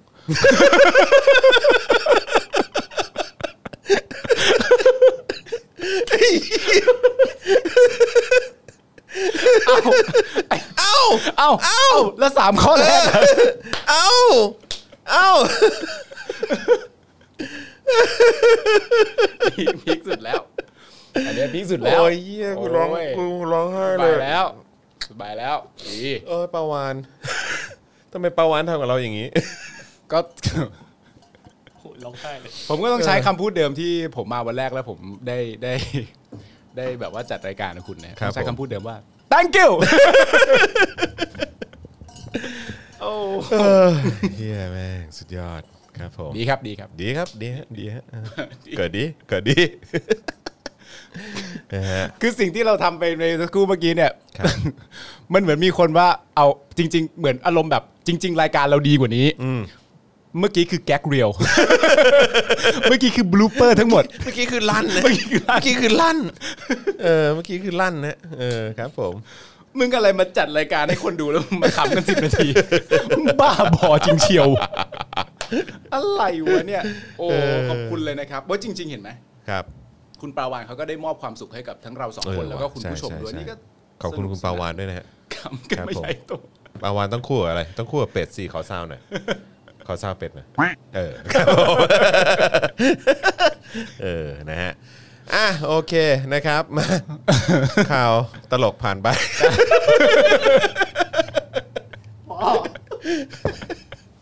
ข่าวตลกผ่านไปนะครับ คุณวรารัตน์ คุณมึงอ่านอันเดียวกับกูเลย ใช่ คุณวรารัตน์บงบุตรบอกว่ารายการเราดีกว่านี้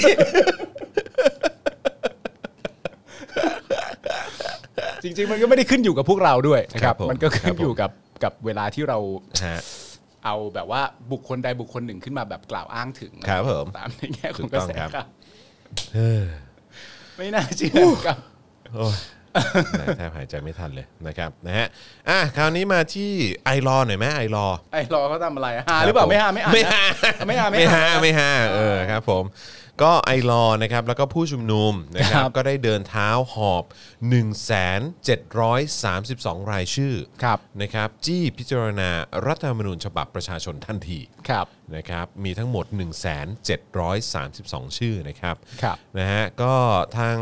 โครงการอินเทอร์เน็ตเพื่อกฎหมายประชาชนหรือว่าไอรอเนี่ยนะครับแล้วก็ผู้สนับสนุนนะครับร่วมเดินทางนะฮะเอ่อก็คือเดินเท้ากันไปนะฮะจากสถานีรถไฟฟ้าเตาปูนนะครับไปยังรัฐสภา ครับ เพื่อนำร่างแก้ไขรัฐธรรมนูญปี 60 จากภาคประชาชน ครับ ที่มีรายชื่อประชาชน 1,732 ชื่อนะฮะที่เข้าชื่อสนับสนุนเนี่ยเข้าไปให้สภาพิจารณานะครับนอกจากนี้เนี่ยทางไอรอแล้วก็ผู้ชุมนุมนะครับยังตั้งเวทีปราศัยเอ่อทางประตูทางเข้าของรัฐสภาที่ปิดอยู่ด้วย เกี่ยวกับสาเหตุที่ต้องแก้ไข รัฐธรรมนูญที่ใช้ในปัจจุบันนี้นะครับ ที่ผู้ชุมนุมมองว่ามีข้อบกพร่อง และไม่เป็นประชาธิปไตยเท่าใดนัก นะฮะก็วันนี้ก็ก็ก็ถือว่าถือว่าคนก็ไปกันเยอะมากๆเลยนะครับ คนไปกันเยอะ แต่ว่าเอิ่มที่น่าเศร้าอย่างหนึ่งเนี่ยนะครับ ก็คือทางรัฐสภาเองก็คือปิดประตูอย่างแน่นหนา ไม่ให้ประชาชนอยู่เข้าใกล้เลยนะครับนะฮะแล้วก็ทางคุณจรอึ้งภากรนะครับนะฮะเอ่อผู้อำนวยการของไอรอเนี่ยก็กล่าวว่า การเดินทางมาของประชาชนครั้งนี้เนี่ยไม่ได้รับการต้อนรับจากรัฐสภาเลย เพราะรัฐสภาที่เป็นของประชาชนจริงๆเนี่ยจะต้องให้ประชาชนเข้าไปนะฮะจะต้องให้ที่บังแดดบังฝนกับประชาชนนะครับแต่กลับไม่มี อาคารที่ปิดรั้วเช่นนี้ก็ไม่ต่างจากคุก และรัฐสภาของประชาชนแบบไหนกันที่ถูกล้อมรอบด้วยค่ายทหาร อืม นะครับผม แต่ผมว่าเขาก็คงเขาก็คงอาจจะแบบว่าเหมือน ไม่เต็มใจจะให้เข้ามา อืม แล้วก็อาจจะไม่อยากรับฟังข้อมูลเหล่านี้ นั่นน่ะสิ เพราะเขาหาข้อมูลมาแล้ว หาข้อมูลมาแล้ว เขาหาข้อมูลมาแล้วใช่ไหม เขาหาข้อมูลมาแล้ว เขาหาข้อมูลมาแล้ว เขาหาข้อมูลมาแล้วแล้วเขาก็สรุปว่าเขาไม่ต้องการข้อมูล ครับ นี้ ผมครับ เขาก็เลยแบบว่า คุณไม่ควรเข้ามา ถูกต้องครับผม เพราะเราไม่ต้องการรับฟังข้อมูลคุณ ผมจะด่าคุณผมก็ด่าได้นะ เพราะผมมาหาข้อมูล ผมหาข้อมูลมาแล้ว พอละเอาพอเรื่องคุณปาวานไปก่อน นะฮะอ่ะแต่ว่าก็อย่างที่บอกไปนะฮะ ก็เป็นเรื่องที่น่าเศร้าที่ประชาชนก็ไปถึงที่เลยนะครับ นอกจากจะด้านด้นหารายชื่อมาเป็นแสนรายชื่อแล้วนะครับ แล้วก็ร่างเอ่อ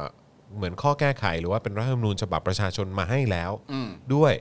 เดินมาให้ถึงที่ อ่า นะฮะ เอามาประเคนให้ถึงที่เลย อืม แต่รัฐสภาก็ไม่เปิดรับประชาชน อ่า นะครับผมแต่ว่าก็ท้ายที่สุดแหละก็มีก็มีตัวแทนนะเนาะเอออนะครับเอ่อที่มารับ อืม เอ่อสำหรับเอกสารแล้วก็รายชื่อต่างๆ เหล่านี้ เอาก็ นะค ถูกรับไปเหรอสุดท้ายแล้ว ก็เอ่อได้รับโดยทางตัวแทนของนายชวนหลีกภัย อ่า ประธานรัฐสภา อ่า และตัวแทนของพรรคฝ่ายค้านนะครับที่มารับนะฮะก็คือทางนายสุทินคลังแสงนะครับของพรรคเพื่อไทย อืม นะครับแล้วก็เอ่อรู้สึกว่าจะมีตัวแทนของรู้สึกว่าพิธาของก้าวไกลก็จะมานะ อืม เอ่อคุณวิโรธของก้าวไกลก็มาด้วย อืม นะครับผมนะฮะก็เขาบอกว่าแต่ถ้าเอ่อแต่ถ้าหากไม่นับตัวแทนของนายชวนเนี่ยไม่มีตัวแทนจากพรรคฝ่ายรัฐบาลมารับเลยนะค ก็ รับ ใช่ไงก็ที่คุณไล่ชื่อมา ครับผม ไม่ว่าจะเป็นคุณ สุทินใช่ไหม สุทิน คุณ พิ วิ ธา โรธ คุณ พิ วิโร ธา ธนั่นก็เป็น ใช่ครับ ตัวแทนของพรรคฝ่ายค้านแทบจะทั้งหมด ใช่ครับผม ตัวแทนประธานชวนใช่ไหม ตัวแทนครับ เพราะว่าคุณชวนไม่ได้มาเอง อ่า ประธานรัฐสภาไม่ได้มาเองนะครับ อ่าแต่ว่าในมุมหนึ่งก็คือว่าเอกสารเหล่านี้ที่ร่ายเรียงมาให้เป็นที่เรียบร้อยแล้วเนี่ย อืม ถูกรับไปแล้วแหละ ก็รับไปแล้วแหละ อ่า เออนะครับแต่ว่าจะได้รับพิจารณาหรือว่าจะพิจารณาทันไหมอันนั้นก็อีกเรื่องหนึ่งอะเนาะใช่ไหมเพราะเห็นก็เหมือนทางคุณชวนปะคุณชวนเขาจะพูดออกมาว่า อาจจะไม่ทัน อืม ได้รับมาเรียบร้อยแล้วครับ แต่ว่าอาจจะไม่ทันในการในครั้ง ครั้งนี้ ครั้งนี้ที่จะเกิดขึ้น ครับผม อาจจะต้องเว้นว่างไปก่อนนะฮะโอ้ แจ๋วจริครับผงมนะฮะ ครับผม แล้วก็นอกจากนี้นะครับน้องฟอร์ดหรือว่าน้องฟอร์ดทัดเทพเนี่ยนะครับที่หลายต่อหลายคนน่าจะรู้จัก เพราะว่าเขามาจากกลุ่มเยาวชนปลดแอกกันเนาะ ครับ ก็บอกว่าคือเขาก็มาร่วมการยื่นเอ่อร่างแก้ไขรัฐธรรมนูญฉบับนี้ด้วยนะครับก็คือมาพร้อมกับงานนี้ด้วย เขาบอกว่าวันเนี้ยสำหรับการเคลื่อนไหวหรือว่าปรปริมาณประชาชนที่มามา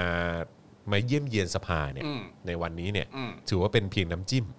อ๋อเหรอ ใช่เขาบอกว่าวันที่ 24 กันยายนนี้เนี่ยจะเป็นของจริงครับนะฮะเพราะฉะนั้นก็อยากจะเชิญชวนผู้ที่สนใจนะครับให้มาร่วมชุมนุมติดตามการพิจารณาแก้ไขรัฐธรรมนูญที่รัฐเอ่อรัฐสภาในวันที่ 24 ที่จะถึงนี้ด้วย กี่โมง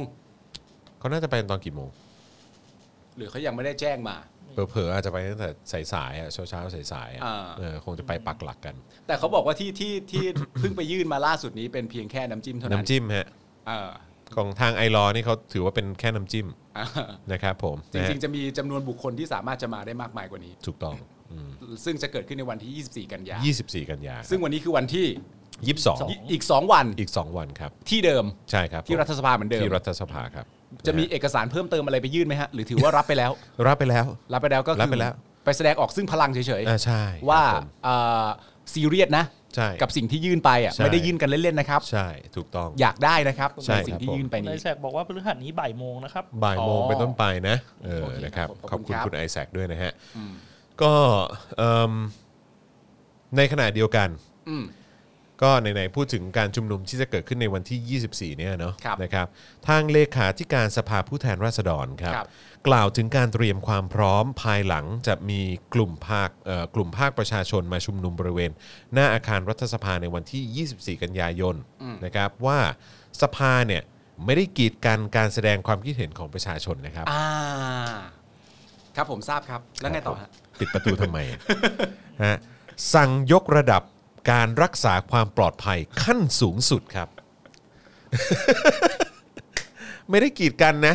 แต่ว่า ครับ รักษาความปลอดภัยก่อน ครับ ต้องยกระดับไปขั้นสูงสุด อ้าวแต่มันก็มันก็ต้องตามเนื้อผ้ามา เพราะ เออ คุณบอกว่าขนาดที่มาขนาดนั้นมันก็เป็นแค่น้ำ เป็ จิ้ น มอะ น้ำจิ้มฮะคเอรับผ อ ม นี่คุณเป็นน้ำจิ้มอ่ะเดี๋ยวรอบต่อไปคุณจะเอาเนื้อย่างมา ด้วยเนี่ย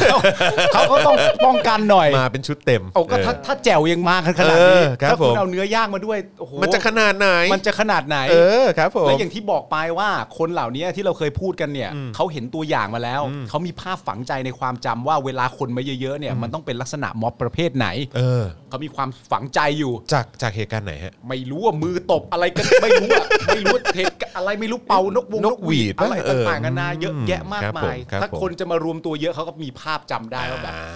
มันมีเสียงน่าจะดังก็ เออเออใช่ใช่ เสียงน่าจะดัง เสียงดังแน่นอน เพราะว่าใช้นกหวีดมาช่วยเขาก็เลยต้องทำมาตรการอะไรขึ้นมาว่าป้องกันว่ามีภาพฝังหัวอยู่ เขาบอกว่าเขาสั่งยกระดับการรักษาความปลอดภัยขั้นสูงสุด เออ ตั้งแต่วันที่ 23 กันยายนนะฮะ อ่า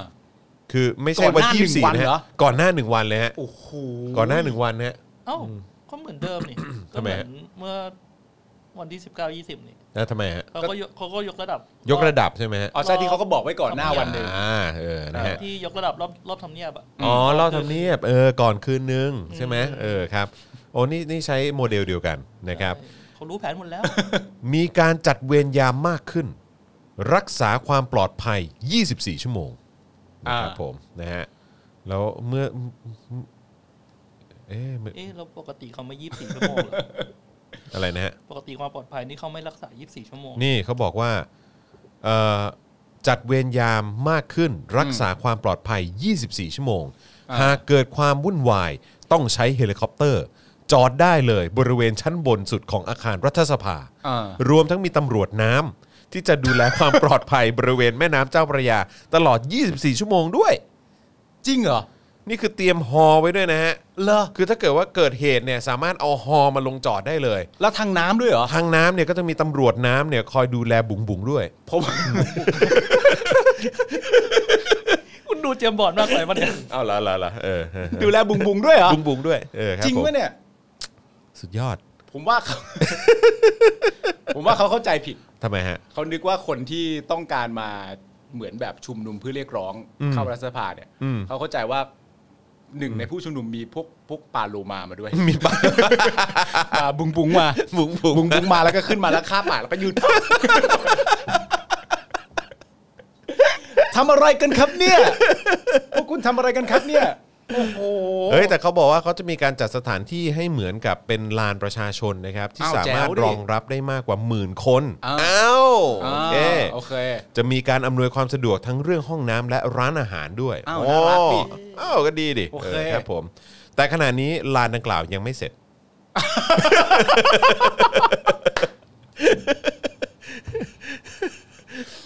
ดังนั้นเนี่ยในขณะนี้จะพูดว่ายินดีต้อนรับก็ยังไม่ค่อยสะดวกเออเพราะว่าถนนสามเสนเนี่ยครับแคบนะเป็นเพียงแค่ถนนสี่ช่องทางจราจรเท่านั้นเองอะไรอย่างเงี้ย นี่กูต้องฟังเรื่องอะไรเนี่ย คือจัดมีความตั้งใจ ครับผม เออที่จะจัดสถานที่ต้อนรับ ครับผม ให้เป็นที่เรียบร้อยหมื่นที่ใช่ไหม ใช่ครับ ที่สามารถจะรองรับได้รวมทั้งเอ่อพวกสุขอนามัยพวกห้องน้ำห้องท่าอะไรต่างๆนานานั่นนี่ด้วย ทั้งหมดเหล่านี้เสร็จหรือยังนะฮะ ยังฮะ อ๋อ ครับผม ผมแล้วก็พูดได้ไม่เต็มปาก แล้วจะพูดทำไม ใช่ That's the point ครับผม อแล้วแล้วจะพูด เออ ทำไมวะออ เขา ครับ อะจะพูดทำไมไม่เท่าไหร่มึงอะพูดทำไม ผมก็กูก็อ่านตามเนื้อ อ๋อ ข่า มัน ว ต้องอ่านข่าวให้คนดู เอ ฟัง อตามเนื้อข่าวเฉยๆ อ๋อ เออครับผม คือเรื่องนี้ก็สามารถพูดได้ว่าเอ่อเป็นอีกเรื่องที่แบบว่าดูที่เจตนาดีกว่า อ่าใช่ ดูที่กว่าว่าเจตนาเขาต้องการจะรับรองจริง อืม ๆ เขาไม่ได้โกหกหรอก ครับผม แต่ว่า อืม ตอนนี้มันยังไม่เสร็จ ยังไม่เสร็จฮ เพราะว่าคุณมาวันนี้อะ เออ และอีกเอ่อสองวันต่อจากเนี้ยคุณก็มากันอีกแล้วอ่ะ เออ มัน ครั จะ บ ไป ผม เตรียมการทันได้ยังไงอ่ะ โอ้ยแหมจะให้ข้างนอกรัฐสภามันเสร็จได้ยังไง รัฐสภาข้างในมันยังไม่เสร็จเลย ครับผม ใช่ไหมฮะ เออ คือจะไปคาดหวังให้รัฐสภามัน เออ แบบพร้อมต้อนรับประชาชนเนี่ย เออ คือขนาดแบบว่าพื้นที่ข้างในให้แม่บ้านเนี่ยแม่ง เออ ยังแม่งยังไม่มีเลยตอนแรกอ่ะ จริงๆ ถ้า นะ ถ้าไม่ใช่สสแม่งไป เออ เรียกร้องให้นะ โอ้โห ไม่จริง ๆ นะ ถ้าเป็นความรู้สึกผมอ่ะถ้าเมื่อประมาณ 6 ปีที่แลที่แล้วเนี่ย ผมทำรัฐประหารเข้ามา เพื่อจะมาปกครองประเทศอะ ครับ หลังจากผมทำรัฐประหารเสร็จเรียบร้อยเนี่ย ผมเตรียมพื้นที่เลย เต็มพื้นที่เหรอ เพราะคนแม่งมาแน่ เออว่ะถูกป่ะถ้าสมมติว่ามึงทำรัฐประหารอะ เออ สมมติทำรัฐประหารขึ้นมาอย่างเงี้ย ใช่ มึงทำเสร็จเรียบร้อย มึง เนี่ย จะไม่ทำที่รับรองเขา มึง หน่อย ต้อง เหร มา อ เรียกร้องไว้ เลยเพราะว่ามึงทำเสร็จเรียบร้อยอ่ะ เออ วันเดียวอ่ะ เออ ว่ารัฐประหารแล้วนะ เออ ยืนยืนกันเป็นแถบอย่างเงี้ย เออ ประกาศว่ารัฐประหารแล้วประเทศอยู่ใต้การปกครองของเราแล้ว สิ่งแรกที่เราทำก็คือสร้างพื้น ที่ให้คุณน่ะ ได้มาประท้วงกัน ถูกต้อง เพราะกูรู้พวกมึงมาแน่ มาแน่ เออ ๆเป็นพื้นที่รับรองไง อะตอนนี้มันทำเหมือนแบบกำลังเซอร์ไพรส์แบบหู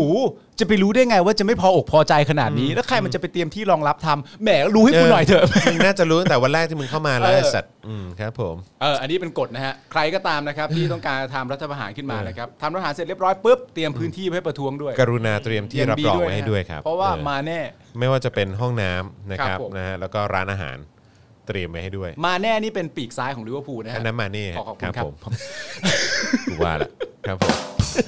ม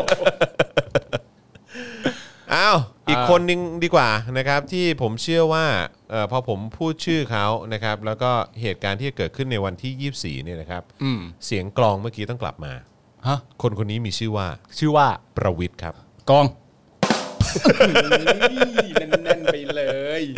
ประวิทย์นะครับ ไปเลย เขาบอกว่าให้สภาเนี่ยดูม็อบวันที่ 24 กันยายนด้วย อืม ห่วงลูกหลานนะมีคนชักใยอยู่เบื้องหลัง ไม่รู้ว่าเป็นใคร อ้าว ครับผม แล้ววันก่อนบอกรู้เรารู้แผนหมดแล้ว ก็นั่นแหละดิก็งงเหมือนกัน รู้บ้างไม่รู้บ้าง รู้บ้างไม่รู้บ้าง โถ เออ มึงจะไปเอาอะไรกับคน เออ ที่จัดเรือป้องกันทางด้านอากาศหอลงได้อะไรมานั่นนู่นนี่ นั่นแหะดิพลเอกประวิทย์วงษ์สุวรรณนะครับ รองนายกรัฐมนตรีกล่าวถึงการชุมนุมของเยาวชน ปลดแอกที่จะเคลื่อนตัวไปแสดงจุดยืนที่รัฐสภาในวันที่ 24 กันยายนนี้ ว่าเป็นเรื่องของรัฐสภาดูแล ครับ ส่วนฝ่ายความมั่นคงเนี่ยมีหน้าที่ดูให้การชุมนุมเป็นไปอย่างสงบ อืม ทั้งนี้ตนมองว่ากลุ่มผู้ชุมนุมไม่บุกไปในรัฐสภาอยู่แล้ว อืม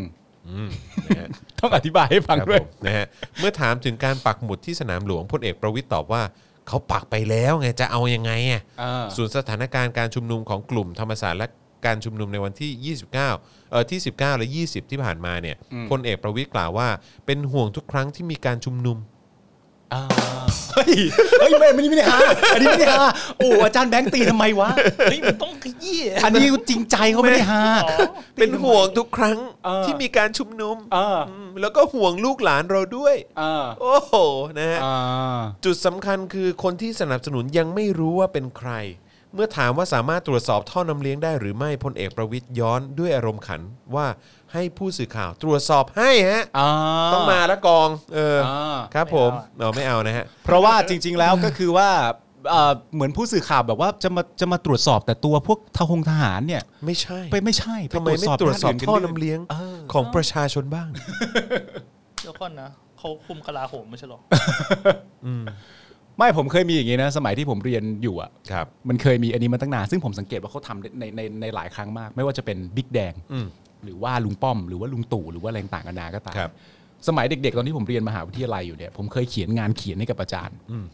แล้วผมก็เขียนวิเคราะห์บทละคร อืม แล้วผมก็จบการวิเคราะห์บทละครว่า แล้วก็เลยทำให้รู้ว่าจุดจบของตัวละครนี้จะเป็นอย่างไร แบบไหน และต่อไปจะเกิดอะไรในภายภาคหน้า เขียนลักษณะนี้ อาจารย์ก็เขียนกลับมาว่า บอกกูเลย อืม ไม่ต้องมาถามกู อืม ว่าแบบไหน อืม อย่างไร อืม การทำงานเขียนที่ถูกต้อง หรือการพูดที่ถูกต้องก็คือว่า ไม่ต้องจบประโยคว่า ต่อไปเรามาดูแล้วกันว่าจอนจะทำอย่างไร อืม ก็ถ้าจอนจะทำยังไงก็เขียนเลย ก็บอก ว่าจอนจะทำอะไร มาเลยเออ นึกออกไหม อ๋อโอเค นึกออกไหม โอเค นี่คือลักษณะลักษณะการพูดจาที่ถูกต้อง เออเออ แต่แบบว่าการที่แบบอยู่ดีออกมาบอกว่า มีเบื้องหลัง อืม ก็รู้อยู่แล้วว่าคนคนนั้นน่าจะเป็นใคร เออ พูดเลย เออ พูดเลย ใช่ จะพูดอะไรก็พูดเลย คือถ้าเกิดมันจะพูดแบบนั้นเนี่ย เออ คือแม่งไม่ เออ มันไม่มีค่า เออ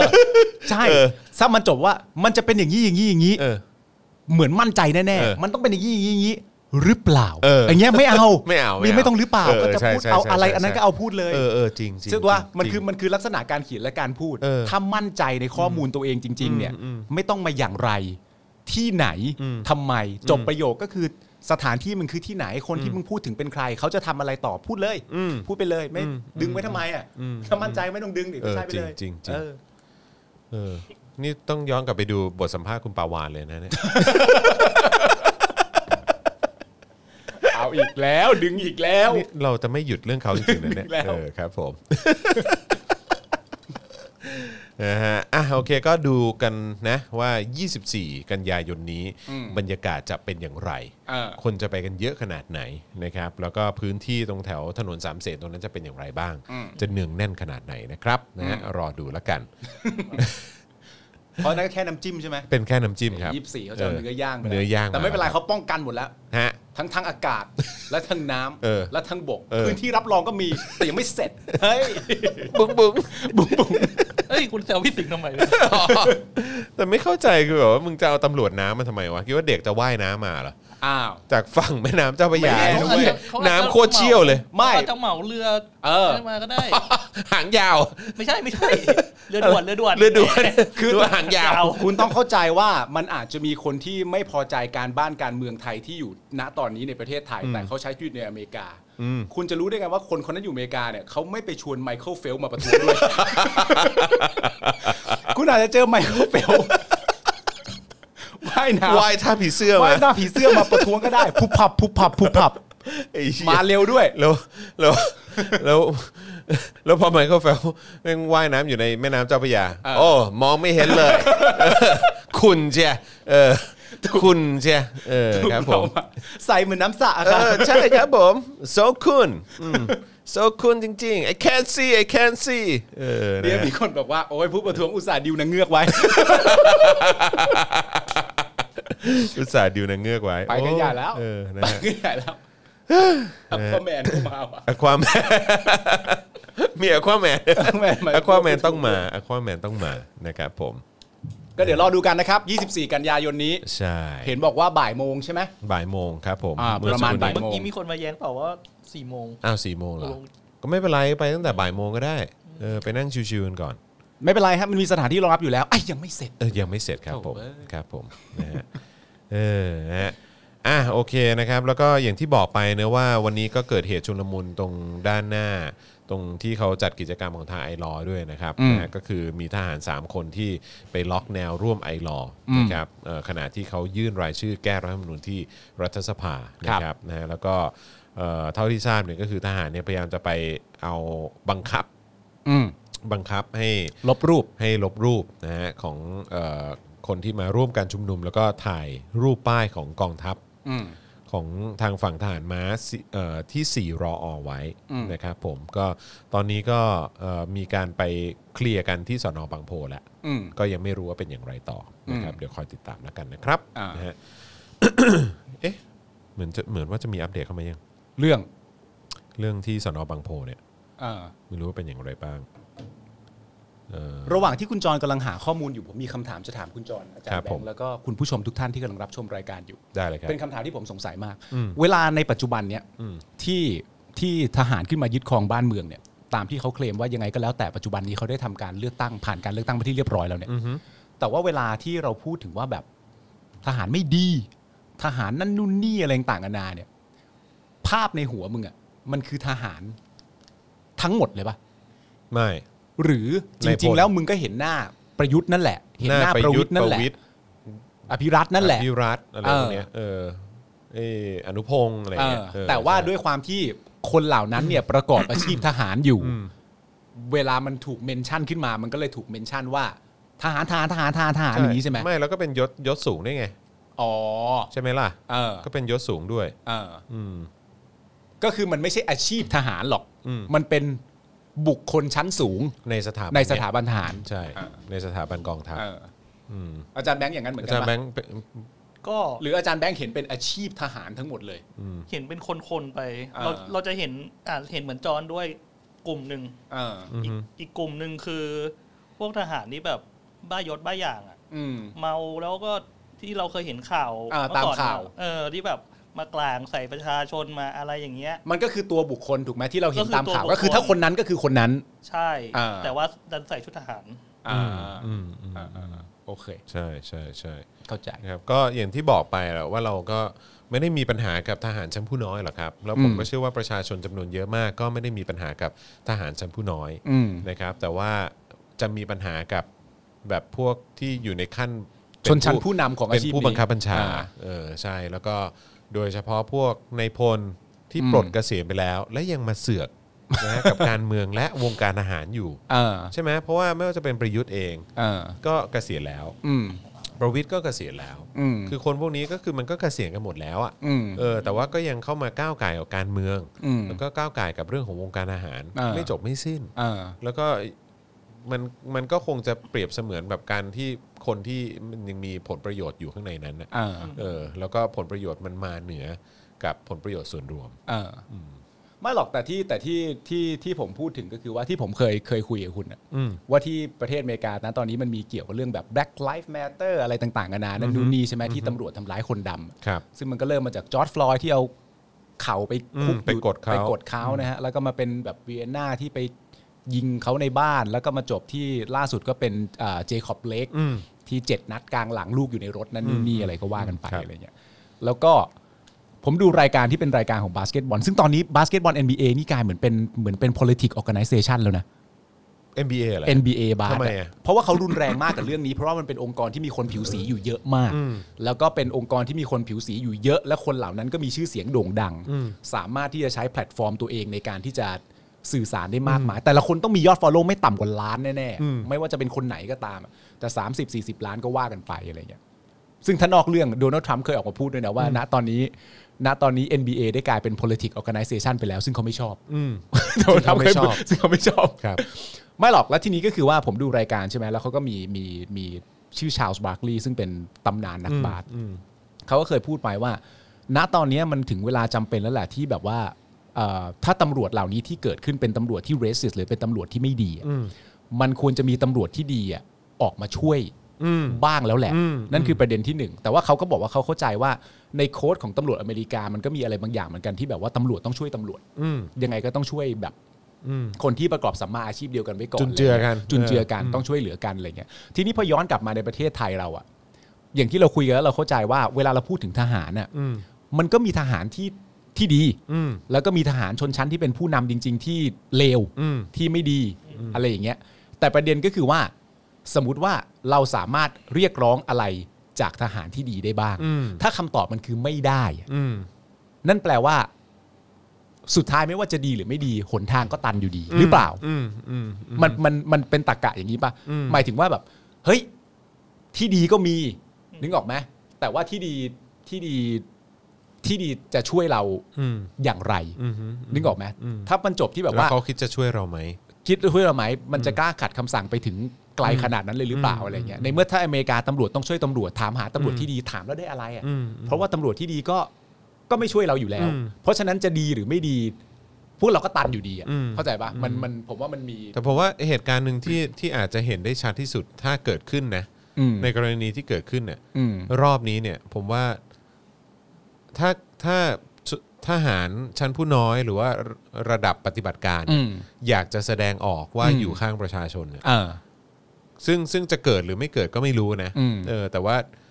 ประเทศนี้โอกาสมักมีเสมอก็คือเรื่องของรัฐประหาร อืม ถ้าเกิดการรัฐประหารขึ้นอีกเนี่ย อืม เออในครั้งนี้เนี่ยทหารชั้นผู้น้อย และทหารที่ถูกแบบสั่งลงมา ที่เป็นระดับปฏิบัติการเนี่ยเขาจะขัดขืนคำสั่งแบบนี้หรือไม่ อืม อืม เออซึ่งผมว่ามันอาจจะเป็นโอกาสเดียวที่เราจะได้เห็นมากกว่า อืม กับการกระทำแบบนั้น เพราะผมไม่เชื่อว่าทหารที่ดี อืม ๆเออจะมีความกล้ามากพอซึ่งซึ่งตลกมากนะมันเป็นคำที่ย้อนแย้งมากเลยนะ อืม คนมามาเป็นทหารต้องมีความกล้าหาญใช่ไหม อ้าวใช่สิ ใช่ไหม คุณประกอบอาชีพโดยหลักแล้ว ตามที่เราเข้าใจ คือคุณ อาจ ต้อ จะ งไปรบอ่ะ เออ คุ อา ณ จ ต้องจะเป็ มี น ความกล้าหาญ ถูกต้อง เพราะว่าอ่าภาพที่เราเห็นก็คือว่าเมื่อคุณเป็นทหารเหมือน job description อาจจะเป็นความเข้าใจชั้นเดียวก็ได้ แต่มันก็คือว่าปกป้องชาติอ่ะ อืม มันก็ต้องกล้าหาญไม่กล้า ใช่ หาญจะปกป้องชาติได้ยังไง ใช่ เออ เออซึ่งซึ่งคือเป็นอาชีพหรือเป็นเอ่อวิชาชีพที่เรียกร้องความกล้าหาญจากตัวคุณ อืม และเมื่อกี้อย่างที่คุณปาล์มบอกว่ามันเป็นอาชีพที่ต้องปกป้องชาติ อืม ซึ่งชาติจริง ๆ แล้วก็คือประชาชน อืม ใช่ไหมล่ะ อืม แล้ว สิ่งที่เราเห็ นที่ผ่านมา เออ เราไม่เห็นความกล้าหาญจากทหาร เออ และไม่เห็นการทำหน้าที่ปกป้องชาติ อ่า โดยทหารเลยนะ ไม่ไม่ตรง job description ใช่ ที่ที่อ่าสสยิ่งสมมติว่าคุณสมัครมาเพราะทุกคุณต้องการประกอบอาชีพนี้ ใช่ นี่น่าจะเป็นส่วนหนึ่งของ อืม ของ พื้น สิ่ง ฐาน ที่คุณมีในใจอยู่ พื้ แล้ น ว ฐานที่ควรจะเป็น เออ ไม่แต่พื้นฐานของที่เคยได้ยินมาก็มีส่วนหนึ่งนะทหารส่วนหนึ่งที่มาสมัครเพราะว่าหางานทำไม่ได้ อ๋อก็ด้วยก็ก็อยู่แล้ว อ่า ก็ก็ก็เข้าใจแต่ก็คือแบบว่า การที่คุณจะก้าวเข้ามาในอาชีพนี้คุณก็ต้องคุณก็ต้องเอ่อมีความเข้าใจอยู่ในระดับหนึ่งแล้วว่า เป็นอาชีพที่มีความเสี่ยง ใช่ ที่ว่าถ้าเกิดคุณอาจจะต้องไปรบ คุณอาจจะต้องไปทำหน้าที่ในพื้นที่เสี่ยงภัยเสี่ยงอันตรายก็ได้ อืม เพราะฉะนั้นก็ต้องมีความกล้าหาญอยู่ในระดับหนึ่งแหละ ใช่ เพราะว่าพอยของผมก็คือว่า ไหมไม่รู้เหมือนกัน คือรูปแบบเนี่ยมันออกได้หลายรูปแบบ แต่ว่ามันเป็นไปไม่ได้หรอกที่คนที่จะเข้ามาเป็นทหารล้วนแล้วแต่ไม่สมัครใจจะเป็นนะมันต้องมีคนที่ตั้งอกตั้งใจจะประกอบอาชีพทหารตั้งแต่เด็กจนโตมันไม่มีไม่ได้หรอก มันต้องมียังไงมันก็ต้องมีอะไรอย่างเงี้ยซึ่งคนเหล่านั้นตั้งแต่เด็กๆอ่ะเขาก็คงไม่ได้ต้องการจะเป็นทหารเพื่อแบบ เป็นทหารดีว่าจะได้ชั่ว ไม่ใช่หรอก อืมใช่ ทุกอาชีพมันก็ตั้งใจมาประกอบเพื่อทำคุณงามความดีทั้งนั้นแหละ ใช่ อะไรอย่างเงี้ย ใช่ แต่แต่ผมรู้สึกว่าคนที่เป็นทหารแล้วเก่งจริง ๆ อ่ะ อืม เขาก็ไปอยู่ในจุดที่สำคัญกว่านี้ เช่นแบบตามชายแดนหรือว่าอะไรพวกนี้ไง อืม ที่มีความเสี่ยงจริง ใช่ที่มีความเสี่ยงจริง ๆ ซึ่ง อืม ทหารที่อยู่ในในเมืองเนี่ย อาจจะแบบมีสกิลหรือว่าอะไรที่แบบลดหลั่นลงมา อืมใช่ อืม อ๋ ร อ วมรวมถึงทัศนคติด้วยเพราะว่า ไม่ได้ลำบาก ไม่ได้ไปอยู่ชายแดนลำบากแบบ ๆอ่า เอ่ออย่างนั้นเพราะว่าเขาก็ยังอยู่ในเมืองอยู่ อืม อืมเลิกยังเลิกงานยังมี อ่า การเลิกงานขง โอ รา เคโอเค เออ ก็มีคนย้อนกลับไปก็อาจารย์แม่งเคยบอกนี่คะว่าทหารน่ะจริงจังแต่ไม่แน่นอน อ๋อโอเค ตอนเข้ามาอาจจะจริง จังก็ได้ จริงจังมาก เออ พอถึงเวลาไม่แล้ว ไม่นะ ครับผม ไม่หรอกแต่พอยที่สำคัญมากเลยนะ เหมือนเหมือนเหมือนถ้าถ้าสมมติว่าความหวังมันยังมีอยู่อะ อืม นึกออกไหม อืม สมมติว่าเราตีความว่าทหารที่ที่ที่เราคุยกันคือทหารที่ปกครองชั้นผู้นำอย่างเงี้ยคนเหล่าเนี้ยยิ่งถ้าออกจากปากมึงเนี่ยมึงจะใช้คำที่รุนแรงกับคำว่าเลวด้วยซ้ำไปนึกออกไหมที่มึงที่มึงเคยพูดบ่อยๆ แน่นอน แต่พอยก็คือว่า ถ้าเรายังพอแบบมีอยู่ไว้ในใจได้บ้างว่าแบบ แต่ทหารดีมันมีอยู่อะ อืม เราน่าจะเรียกร้องจากพวกเขาได้บ้างนะอะไรเงี้ยแม่งลิบหลีแต่แม่งก็ยัง แม่งก็ยังมีให้ ก็อยากมีหวัง เออ ตรงจุดนั้นเหมือนกัน เออ ก็อยากให้ แล้ว คุณคุณจรกับคุณปาล์มคิดว่าไง อืม ว่าทำไมชั้นผู้น้อยก็ถึงไม่กล้า ที่จะ ผมว่ามันมันเถนตรงอยู่แล้วฮะทำไมชั้นผู้น้อยถึงไม่กล้าเนี่ย อืม มันก็เถนตรงอยู่แล้ว ไม่ ใน แต่ถ้าถ้านับกันจริง ๆ ก็คือจำนวนคนเยอะกว่านะ ใช่แหละ แต่ว่ามันเหมือนระบบการปกครองอะนะมันเป็นระบบการปกครองของสัมมาอาชีพนั้นว่ามันถูกปกครองกันมายังไงอะนึกออกไหม ผมว่าเขาเขาประเทศนี้ไม่ได้ไม่ได้ไม่ได้ปกครองเอ่อคือในมุมผมอะแบบเวลาเขาปกครองทหารด้วยกันน่ะ อืม เขาไม่ได้ปกครองแบบว่าเป็นมนุษย์อะ อืม เขาปกครองเหมือนเป็นไพร่เหมือนเป็นทาส เขาเพิ่งบอกกันมาเองว่าเขารักเหมือนพี่เหมือนน้อง โอ้ยครับผม แล้วเพิ่งตายไปอีกคนหนึ่งครับ เออ ผมนะฮะเออแล้วก็เห็นเห็นอาหารป่ะ อ๋อเห็นแล้วเห็นแล้วเห็นแล้ว เห็นแล้วใช่เห็นแล้วไหม เห็นแล้ว เออ แต่เขาบอกเป็นความผิดพลาดนี่ รักเหมือนพี่เหมือนน้องแต่ให้แดกกระดูกนะเออแทะกระดูกไปเออครับผมแต่ว่าก็คือผมรู้สึกว่าเขาเขาเลี้ยงเขาใช้คำว่าเลี้ยงได้ป่ะเอ่อปกครองทหารชั้นผู้น้อยที่อยู่ใต้บังคับบัญชาตัวเองอ่ะเป็นเยี่ยงไพร่เยี่ยงทาสหรือเป็นสัตว์มากกว่า เออ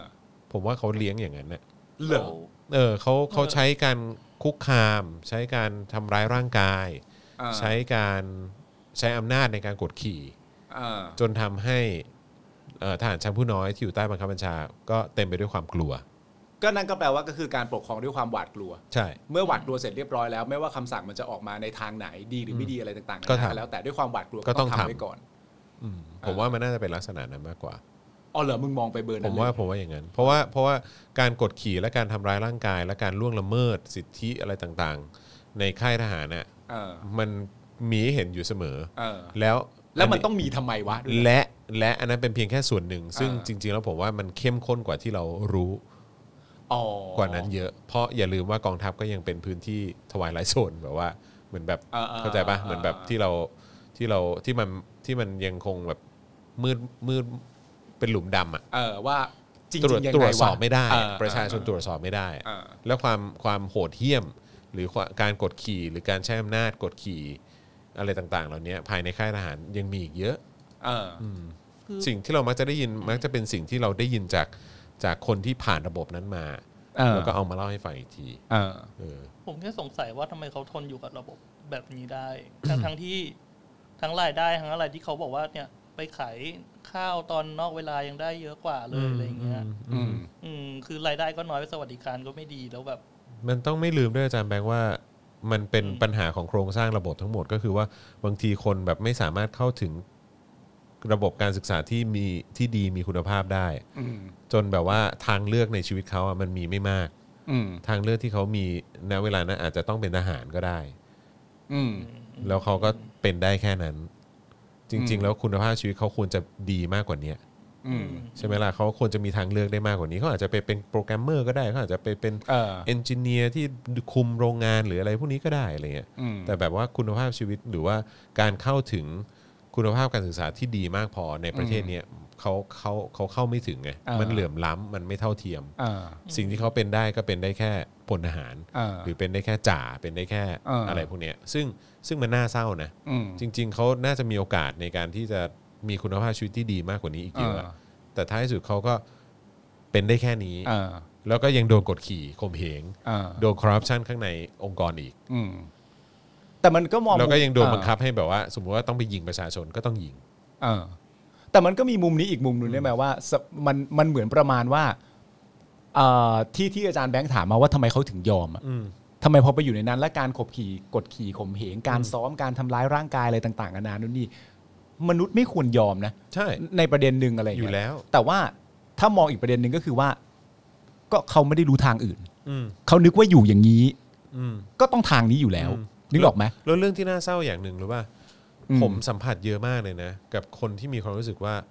ใช่มนุษย์อะไม่ได้เท่ากัน เหรอ มีมีคนที่คิดอย่างนั้น อ๋อมีแหละ ไอ้มีมันมีอยู่แล้วแหละ แต่ แต่ มั ว่าน ก็มีคนที่โดนล้างสมองให้คิดอย่างนั้น เออ และคนที่เข้าไปในองค์กรหรืออะไรต่างๆ เหล่านี้แล้วก็แบบว่าโดนยัดเยียดความคิดแบบนี้ว่าจริง ๆ แล้วมนุษย์มันไม่เท่ากัน จริงๆไอ้เรื่องพวกนี้มันออกมาออกมานอกเหนือไอ้ตัวกรมทหารต่างๆนานามากมายแม้กระทั่งสมัยก่อนที่เราเคยรู้กันเห็นไหม อืม การเลือกตรงเลือกตั้งอะไรต่างๆนานาบาบาๆนั่นนู่นนี่อะไรอย่างเงี้ยหนึ่งเสียงคนมันจะเท่ากันได้ยังไง อืม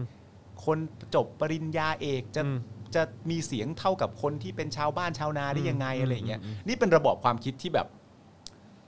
น่าเศร้าแต่ยังคงอยู่ได้อย่างหนักแน่นมากเลยนะในในในในประเทศไทย ใช่ใช่นะครับ อืม นะฮะก็ ทางนี้มีคุณ ไหนฮะ เนี่ยฮะ จากแฟนทหารนะคะ ทหารมีสิ่งที่เรียกว่าการทำรงวินัยค่ะ อันนี้เป็นสิ่งที่เฮี้ยและโคตรกฎความเป็นคนเลย จากคุณอาราดิจู มันจะมันแปลความหมายว่าอะไรคำว่าทำรงวินัย ก็ลงโทษไง ก็ลงโทษเหรอ่ะ คือถ้าเกิดว่าออกนอกลู่นอกทางหรืออะไรอย่างเงี้ย อ๋อ ไม่ไม่ตรงตามที่เขานั่นไว้อะ ก็คือ ก็มึงก็โดนอ่ะ ซ่อมได้เลย โดนซ่อมอ่ะ ซึ่งมันเหมือนกับว่าเมื่อเมื่อเราออกนอกลู่นอกทางอะไรบางบางอย่าง แล้วเราต้องโดนทำรงวินัยหรือการโดนซ่อมเนี่ยพลทหารที่โดนก็คือว่าอ่ะก็ต้องโดนอยู่แล้วแหละ อย่างนี้เหรออเพราะว่ามันเคยชินกับ กับรูปแบบนี้รูปแบบ ใช่ เดียว ใช่ ซึ่งก็ไม่ต่างจากอาจจะไม่ต่างจากมหาวิทยาลัย หรือสถานที่เรียนที่ไหนก็ตามที่ยังมีโซตัสอยู่ แล้วเด็กยังมีความรู้สึกว่าโอเคกับสิ่งเหล่านั้นอยู่ เพราะว่าเด็กก็อาจจะเหมือนแบบเด็กบางคนอาจจะไม่ได้คิดออกว่าแบบกูไม่ต้องโดนเรื่องพวกนี้ก็ได้นี่หว่าอะไรอย่างเงี้ย ไม่รู้คือเด็กเด็กบางคน หรือว่าทหารอ่ะ อืม ก็แบบมันมันดันแบบแม่งเจอแนวความคิดที่ตีกรอบไปแล้วไงว่าเขาสั่งอะไรมึงก็ต้องท เออ ำหรือว่ามึงไม่มีสิทธิ์คิดด้วยตัวมึงเอง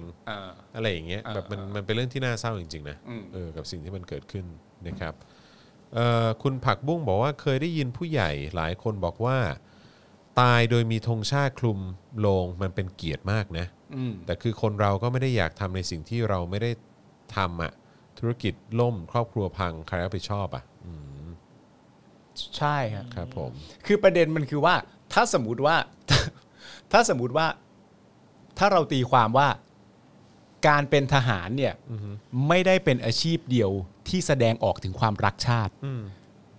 แล้วการเป็นทหารอาจจะไม่ได้แสดงออกถึงความรักชาติเลยก็ได้ อะไรอย่างเงี้ยเพราะฉะนั้นในความเป็นจริง ถ้าคุณจะรักชาติขึ้นมาเนี่ย รักชาติต้องไม่เกี่ยวกับอาชีพแล้วนะคุณจะรักชาติโดยการประกอบอาชีพ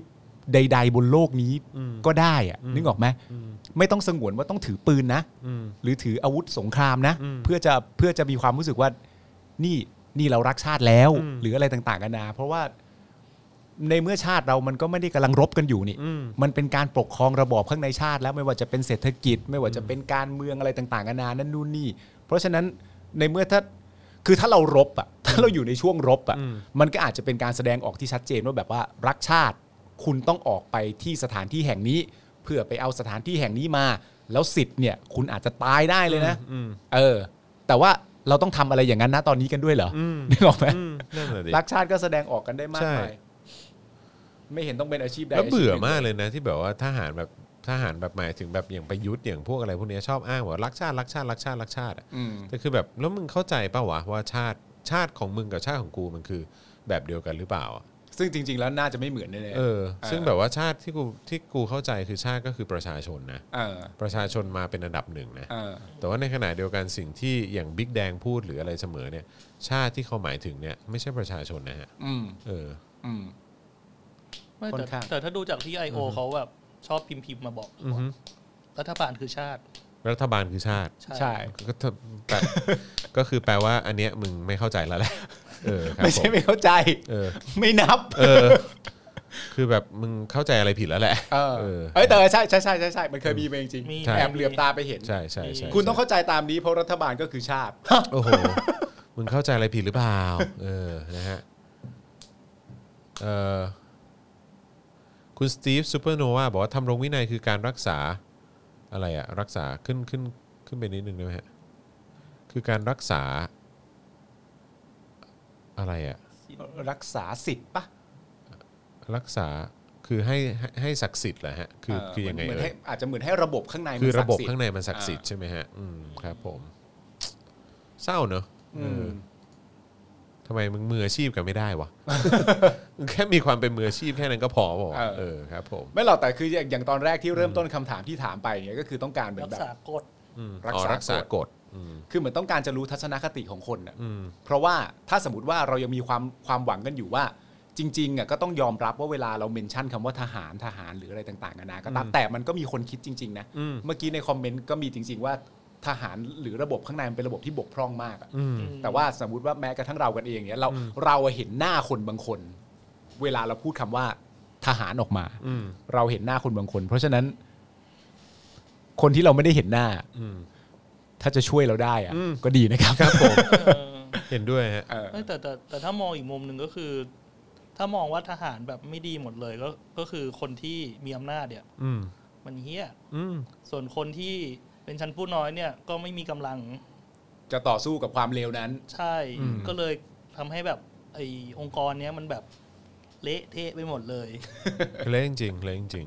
ๆเละมากตอนนี้นะครับ ซึ่งเป็นเรื่องที่น่าเศร้าจริง เศร้าจีจี ๆเศร้าจริงๆเลยนะครับผมนะฮะ กลับไปเรื่องคุณปาวานดีกว่า รู้จะ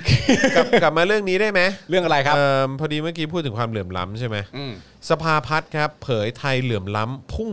นะฮะรอบ 10 ปี รวยจนห่างกันสูงสุด 20 เท่า เหรอ หนี้ครัวเรือนต่อ GDP เพิ่มทะลุ 80%ครับ อ่านี่คือความเหลื่อมล้ำ ครับผม ที่ชัดเจน ครับผมนะฮะเมื่อวันที่ 22 กันยานะครับก็วันเนี้ยเนอะนะครับกรณีการระบาดของไวรัสโควิด -19 ยังมีผลกระทบกับภาคเศรษฐกิจอย่างต่อเนื่องนะครับ ครับ ล่าสุดเนี่ยในการประชุมประจำปี 63 ในเรื่องชีวิตวิถีใหม่ประเทศไทยหลังโควิดนะฮะเอ่อโดยสำนักงานสภาพัฒนาการเศรษฐกิจ และสังคมแห่งชาติหรือสอสอชอเนี่ยนะครับเอ่อนายทศพรสิริสัมพันธ์เลขา เอ่อสภาพัฒน์เนี่ยนะครับ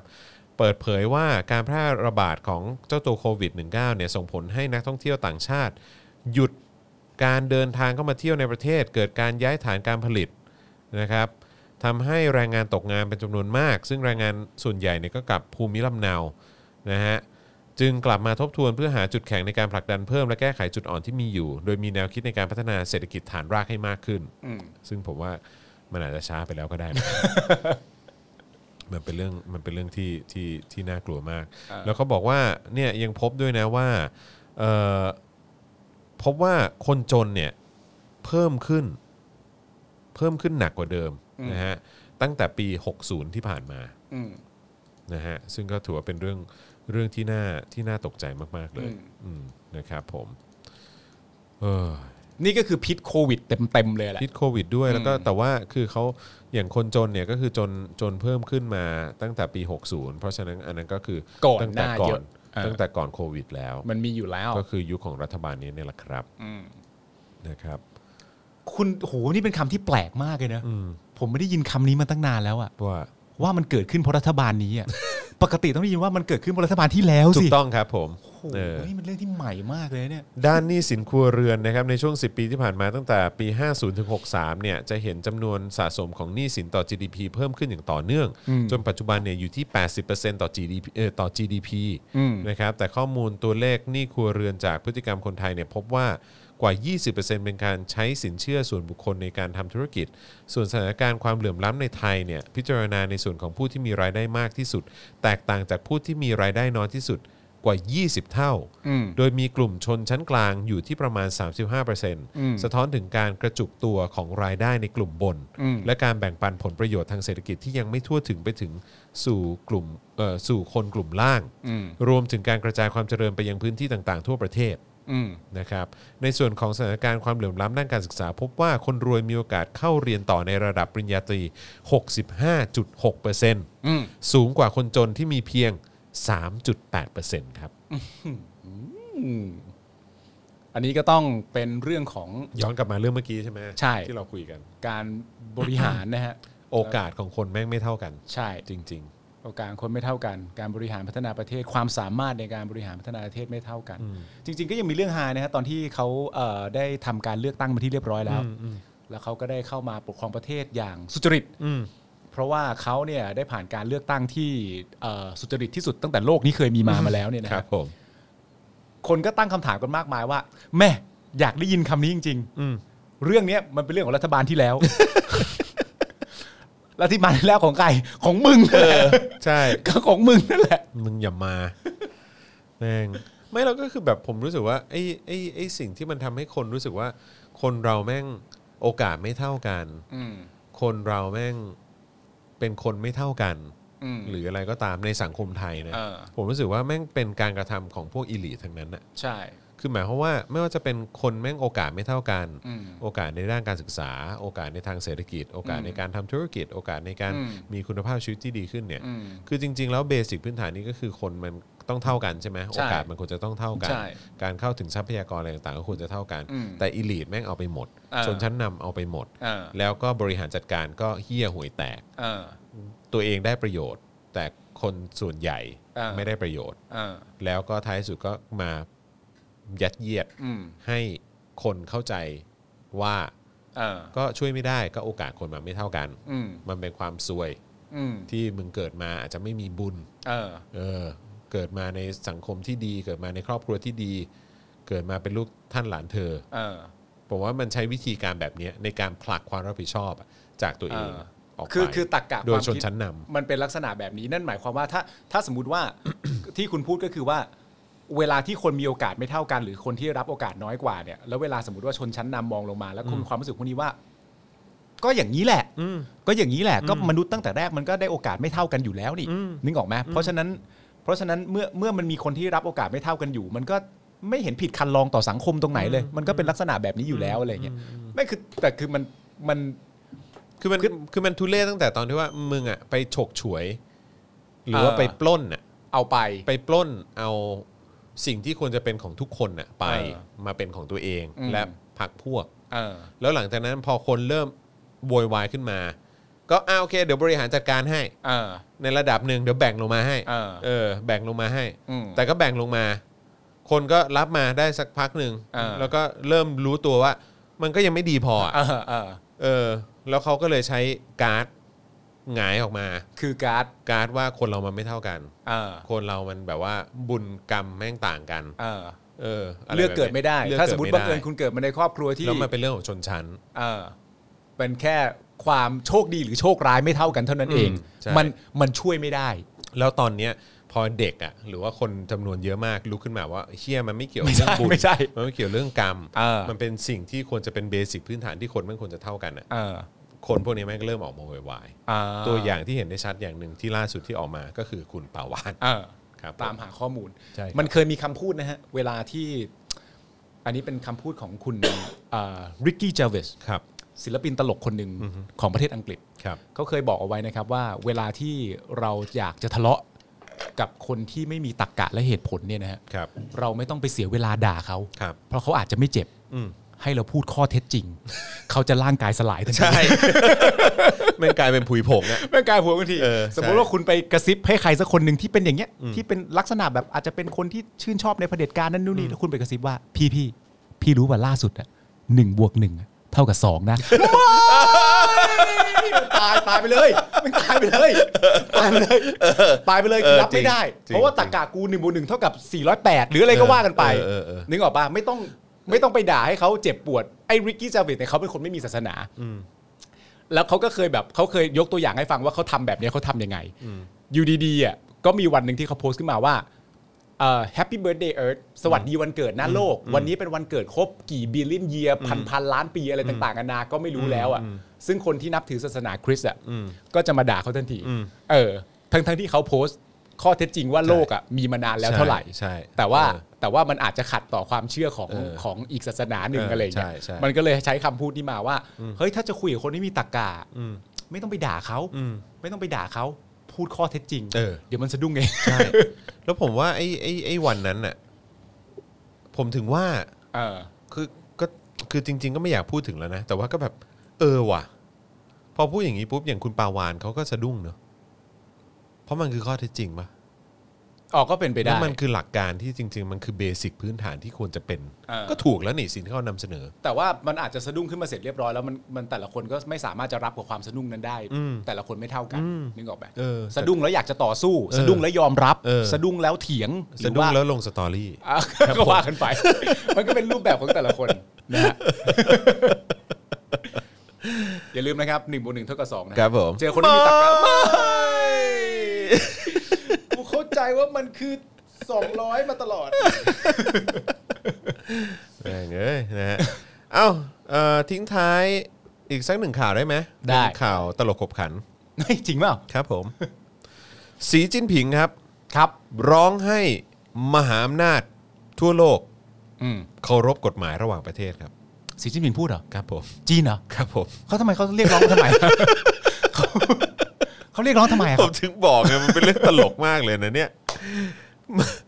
มหาอำนาจโลกพึงเคารพกฎหมายระหว่างประเทศและหลีกเลี่ยงความสองมาตรฐานซะเถอะนะ กล่าวโดยประธานาธิบดีสีจิ้นผิงครับ เออ นะฮะได้ไปได้ไป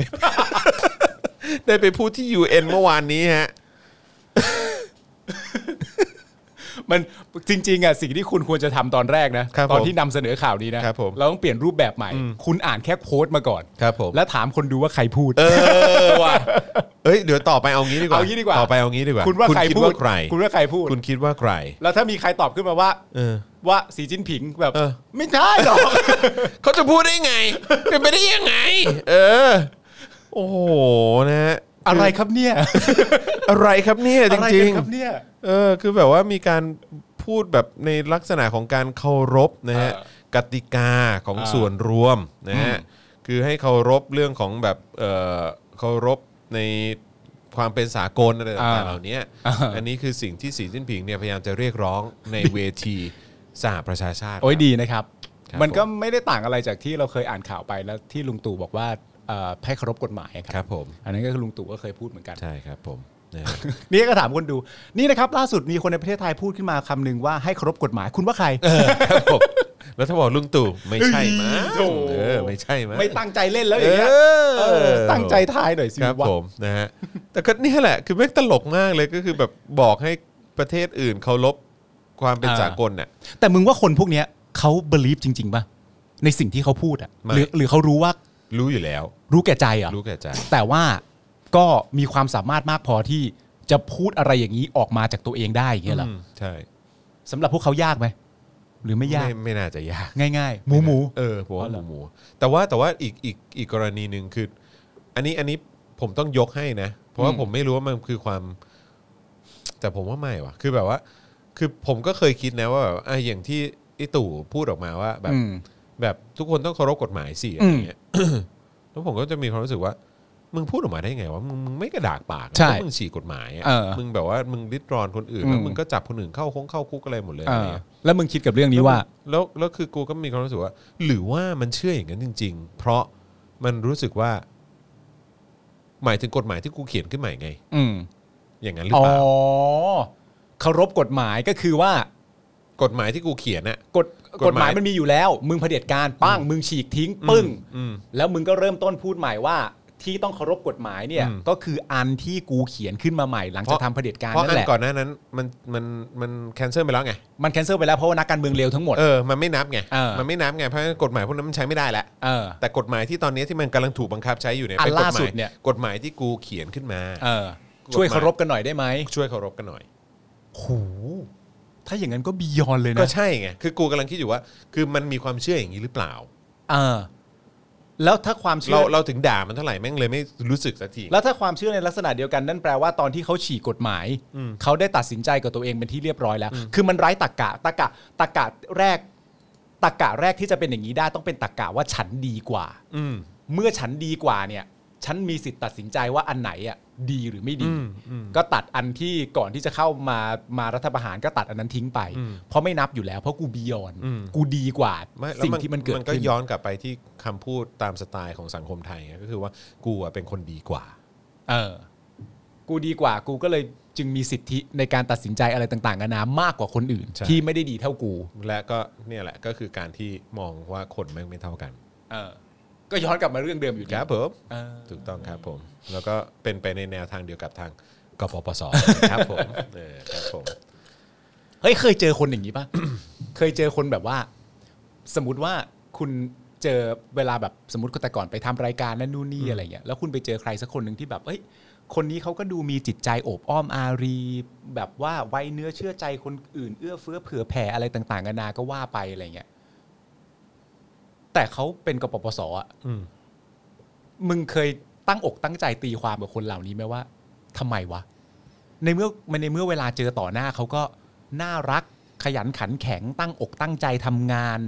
รับผิดชอบหน้าที่ตัวเอง เอื้อเฟื้อเผื่อแผ่กับคนในกองที่ร่วมกันทำงานด้วย แต่แม่งเป่านกหวีดว่ะ ใช่แล้วแล้วอันเนี้ยกูแปลกใจมากว่าตรงที่ว่าอย่างคนในวงการบันเทิงหลายคนที่รู้จักอย่างเงี้ย เออ ก็หรือว่าคนที่รู้จักไม่ไม่ต้องวงการบันเทิงก็ได้ in คน general ใกล้ อ่า ตัวด้วยซ้ อืม ำคือธรรมะธรรมโม เข้าวัด เออ ทำบุญเอ่อ เออ แบบว่ายึดมั่นในศีลหรืออะไรพวกเนี้ยมาก เออ ไม่แต่ว่า แต่ว่า เออ ๆ ยินดีกับการที่อย่างตอนเสื้อแดงโดนยิง เออ เอ่อเสแดงโดนยิงแบบ เออ ล่วง เออ โดนลอดสังหารอะไรอย่างเงี้ย เออ คือแบบครื้นเครงและมีความสุข อืม แบบอุ้ยแบบ ไม่แต่ว่าแต่ว่า แฮป ถ้า ปี้เหลือเกิน ซึ่ง ท่าน ซึ่งผมรู้สึกว่า เอออั อันนั้นมันมันย้อนแย้งมากเลย มันย้อนแย้งมากแต่ว่าถ้าถ้าสมมติว่าเราเราไม่ได้ดูว่าโลกโลกมันสวยงามขนาดนั้นอะถ้าถามผมอะผมมีความรู้สึกว่าการเข้าวัดเข้าวาทำบุญปฏิบัติทำอะไรต่างๆนานานั่นนู่นนี่อะไรเงี้ยเอ่อที่ที่ผมผมที่ผมพูดให้จอห์นฟังตอนแรกผมหมายถึงมันมันคือ actual ความดีของมนุษย์อะ อืม หมายถึงว่า มันเอื้อเฟื้อเผื่อแผ่จริงๆอะ อืม แต่ว่าประเด็นของกูก็คือว่า ไอการเข้าวัดทำบุญอะไรต่างๆนานาเนี่ย กูไม่ได้นับตั้งแต่แรกนะ อ๋อใช่ใช่ช่ เข้าใจเข้าใจ ช่ กูป่ะ ช่ คือกูไม่ได้นับตั้งแต่แรกว่า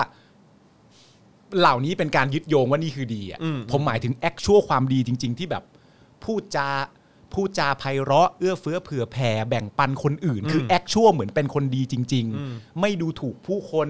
ทรีททุกคนในกองเท่าเทียมกัน ไม่ว่าคนนั้นจะเป็นเด็กอย่างนี้อย่างงู้นอย่างนั้นอะไรต่างๆกันานาแล้วพอมาเห็นว่าแบบ เอ้า เป่านกหวีดทำไมวะ อืม อะไรอย่างเงี้ยคือมันเหมือน มันย้อนแย้ง มันย้อนแย้งมันเหมือนขัดกับลักษณะนิสัยที่ที่เขาเขาเองควรจะที่เราที่เราไปเข้าใจว่า แต่เราอาจจะฟอร์สให้เขาเป็นก็ได้นะ อืม แต่ว่ามันมันมันช่วยไม่ได้รู้สึกแบบ เชี่ยทำไมวะ ถ้าเราได้คนอย่างคุณมาเนี่ย มาอยู่ในฝั่งที่เป็นประชาธิปไตยแม่งคงดีเนอะ อืม เพราะว่าคุณแบบ ผมว่าคุณดีอะไรอย่างเงี้ อื ย ม แต่บางทีก็ไม่เข้าใจเหมือนกันว่า แต่แต่แต่แนวคิดบางคนก็ไม่เหมือนกันนะ อย่างแบบผมเจอคนที่ ผมเจอคนที่น่ารักและนิสกับสมมติว่าสวัสดิการในกอง อืม แม่บ้านในกอง อืม เอ่อแม่บ้านที่คอนโด หรืออะไรก็ตามอะไรเงี้ยก็แบบทำไมน c e จัง อืม แบบว่าน c e มากแบบว่าเอื้อเฟื้อเผื่อแผ่หรืออะไรเงี้ย อืม แต่คือเขาทำอย่างนั้นน่ะคือในเชิงว่าสงสาร อืม แต่ แต่ซึ่งสงสารไม่ใช่ความรู้สึกที่ดีเหรอ ใช่ไม่คือผมรู้สึกว่าการสงสารน่ะมันคือมันคือการที่ เป็นการเหมือนแบบทำอะไรที่มันปลายเหตุอะ อืม เข้าใจปะคือหมายความว่า คือผมมีความรู้สึกว่า คือที่ทวีตอย่างนั้นดีกับเขาอ่ะเพราะสงสาร อืม คือที่ทวีตดีเพราะสงสาร อ่าโอเคเข้าใจแล้ว เข้าใจไหม เข้าใจอ่าเข้าใจ เอ แล้ว อ อ่าโอเค ผมผม ซึ่งผมจะมีความรู้สึกว่า อ่า อืมมันไม่ใช่ดิ ถ้าทวีตถ้าอยู่ทวีตดี คือมันควรจะเป็นว่าทวีตดี เพราะอยู่มองเขาเป็นคนเท่ากัน อ่า อืม อ่า ไม่ได้เกี่ยวกับสงสารหรือไม่สงสาร ไม่ใช่ว่าไม่ใช่ว่าทวีตดี เพราะสงสาร เพราะเขาจน เออ เพราะเขาบอกว่าเป็นแค่แม่บ้าน อ่า เป็นแค่รปภหรืออะไรอย่างเงี้ย อ่า คือคือมันไม่ควรอย่างนั้นคือคุณควรจะทวีตดี เพราะอยู่บนเบสพื้นฐานว่าเป็นคนเหมือนกัน เออ คือ no matter what ใช่ ไม่ว่าจะเป็นยังไงก็ตามมันต้องทวีตกันดีตั้งแต่แรกอยู่แล้ว ช่ อย่างนี้ใช่ไหม ใช่ เออเออเอออ๋อโอเค เออซึ่งซึ่งผมจะเจอแบบนั้นเยอะ อ่า บอกคนพวกนี้น่าสงสารเนอะคนพวกนี้น่าสงสารเนอะ อ่า เขาจะใช้คำแบบเนี้ย อ่าอ่า ซึ่งผมก็จะมีความรู้สึกเอ้าไอ้เฮียคนพวกนี้อะไรเขาก็คนเหมือนกัน มีด้วยว่าคนพวกนี้ เออคนพวกนี้คือ แม่งก็คนกันหมด แปลว่าอะไรคนพวกนี้ เออ เอออะไรอย่างเงี้ย บางทีก็บางทีบางทีคำพูดพวกนี้ที่ออกมาคนพูดเขาก็ไม่รู้ตัวนะ ไม่รู้ตัว ไม่รู้ตัวนะ ไม่รู้ตัวจริง ใสมากเลยนะ ใช่ และสามารถยึดโยงเป็นความดีด้วยนะว่าดูคนพวกนี้สิ ๆเออใช่ เขา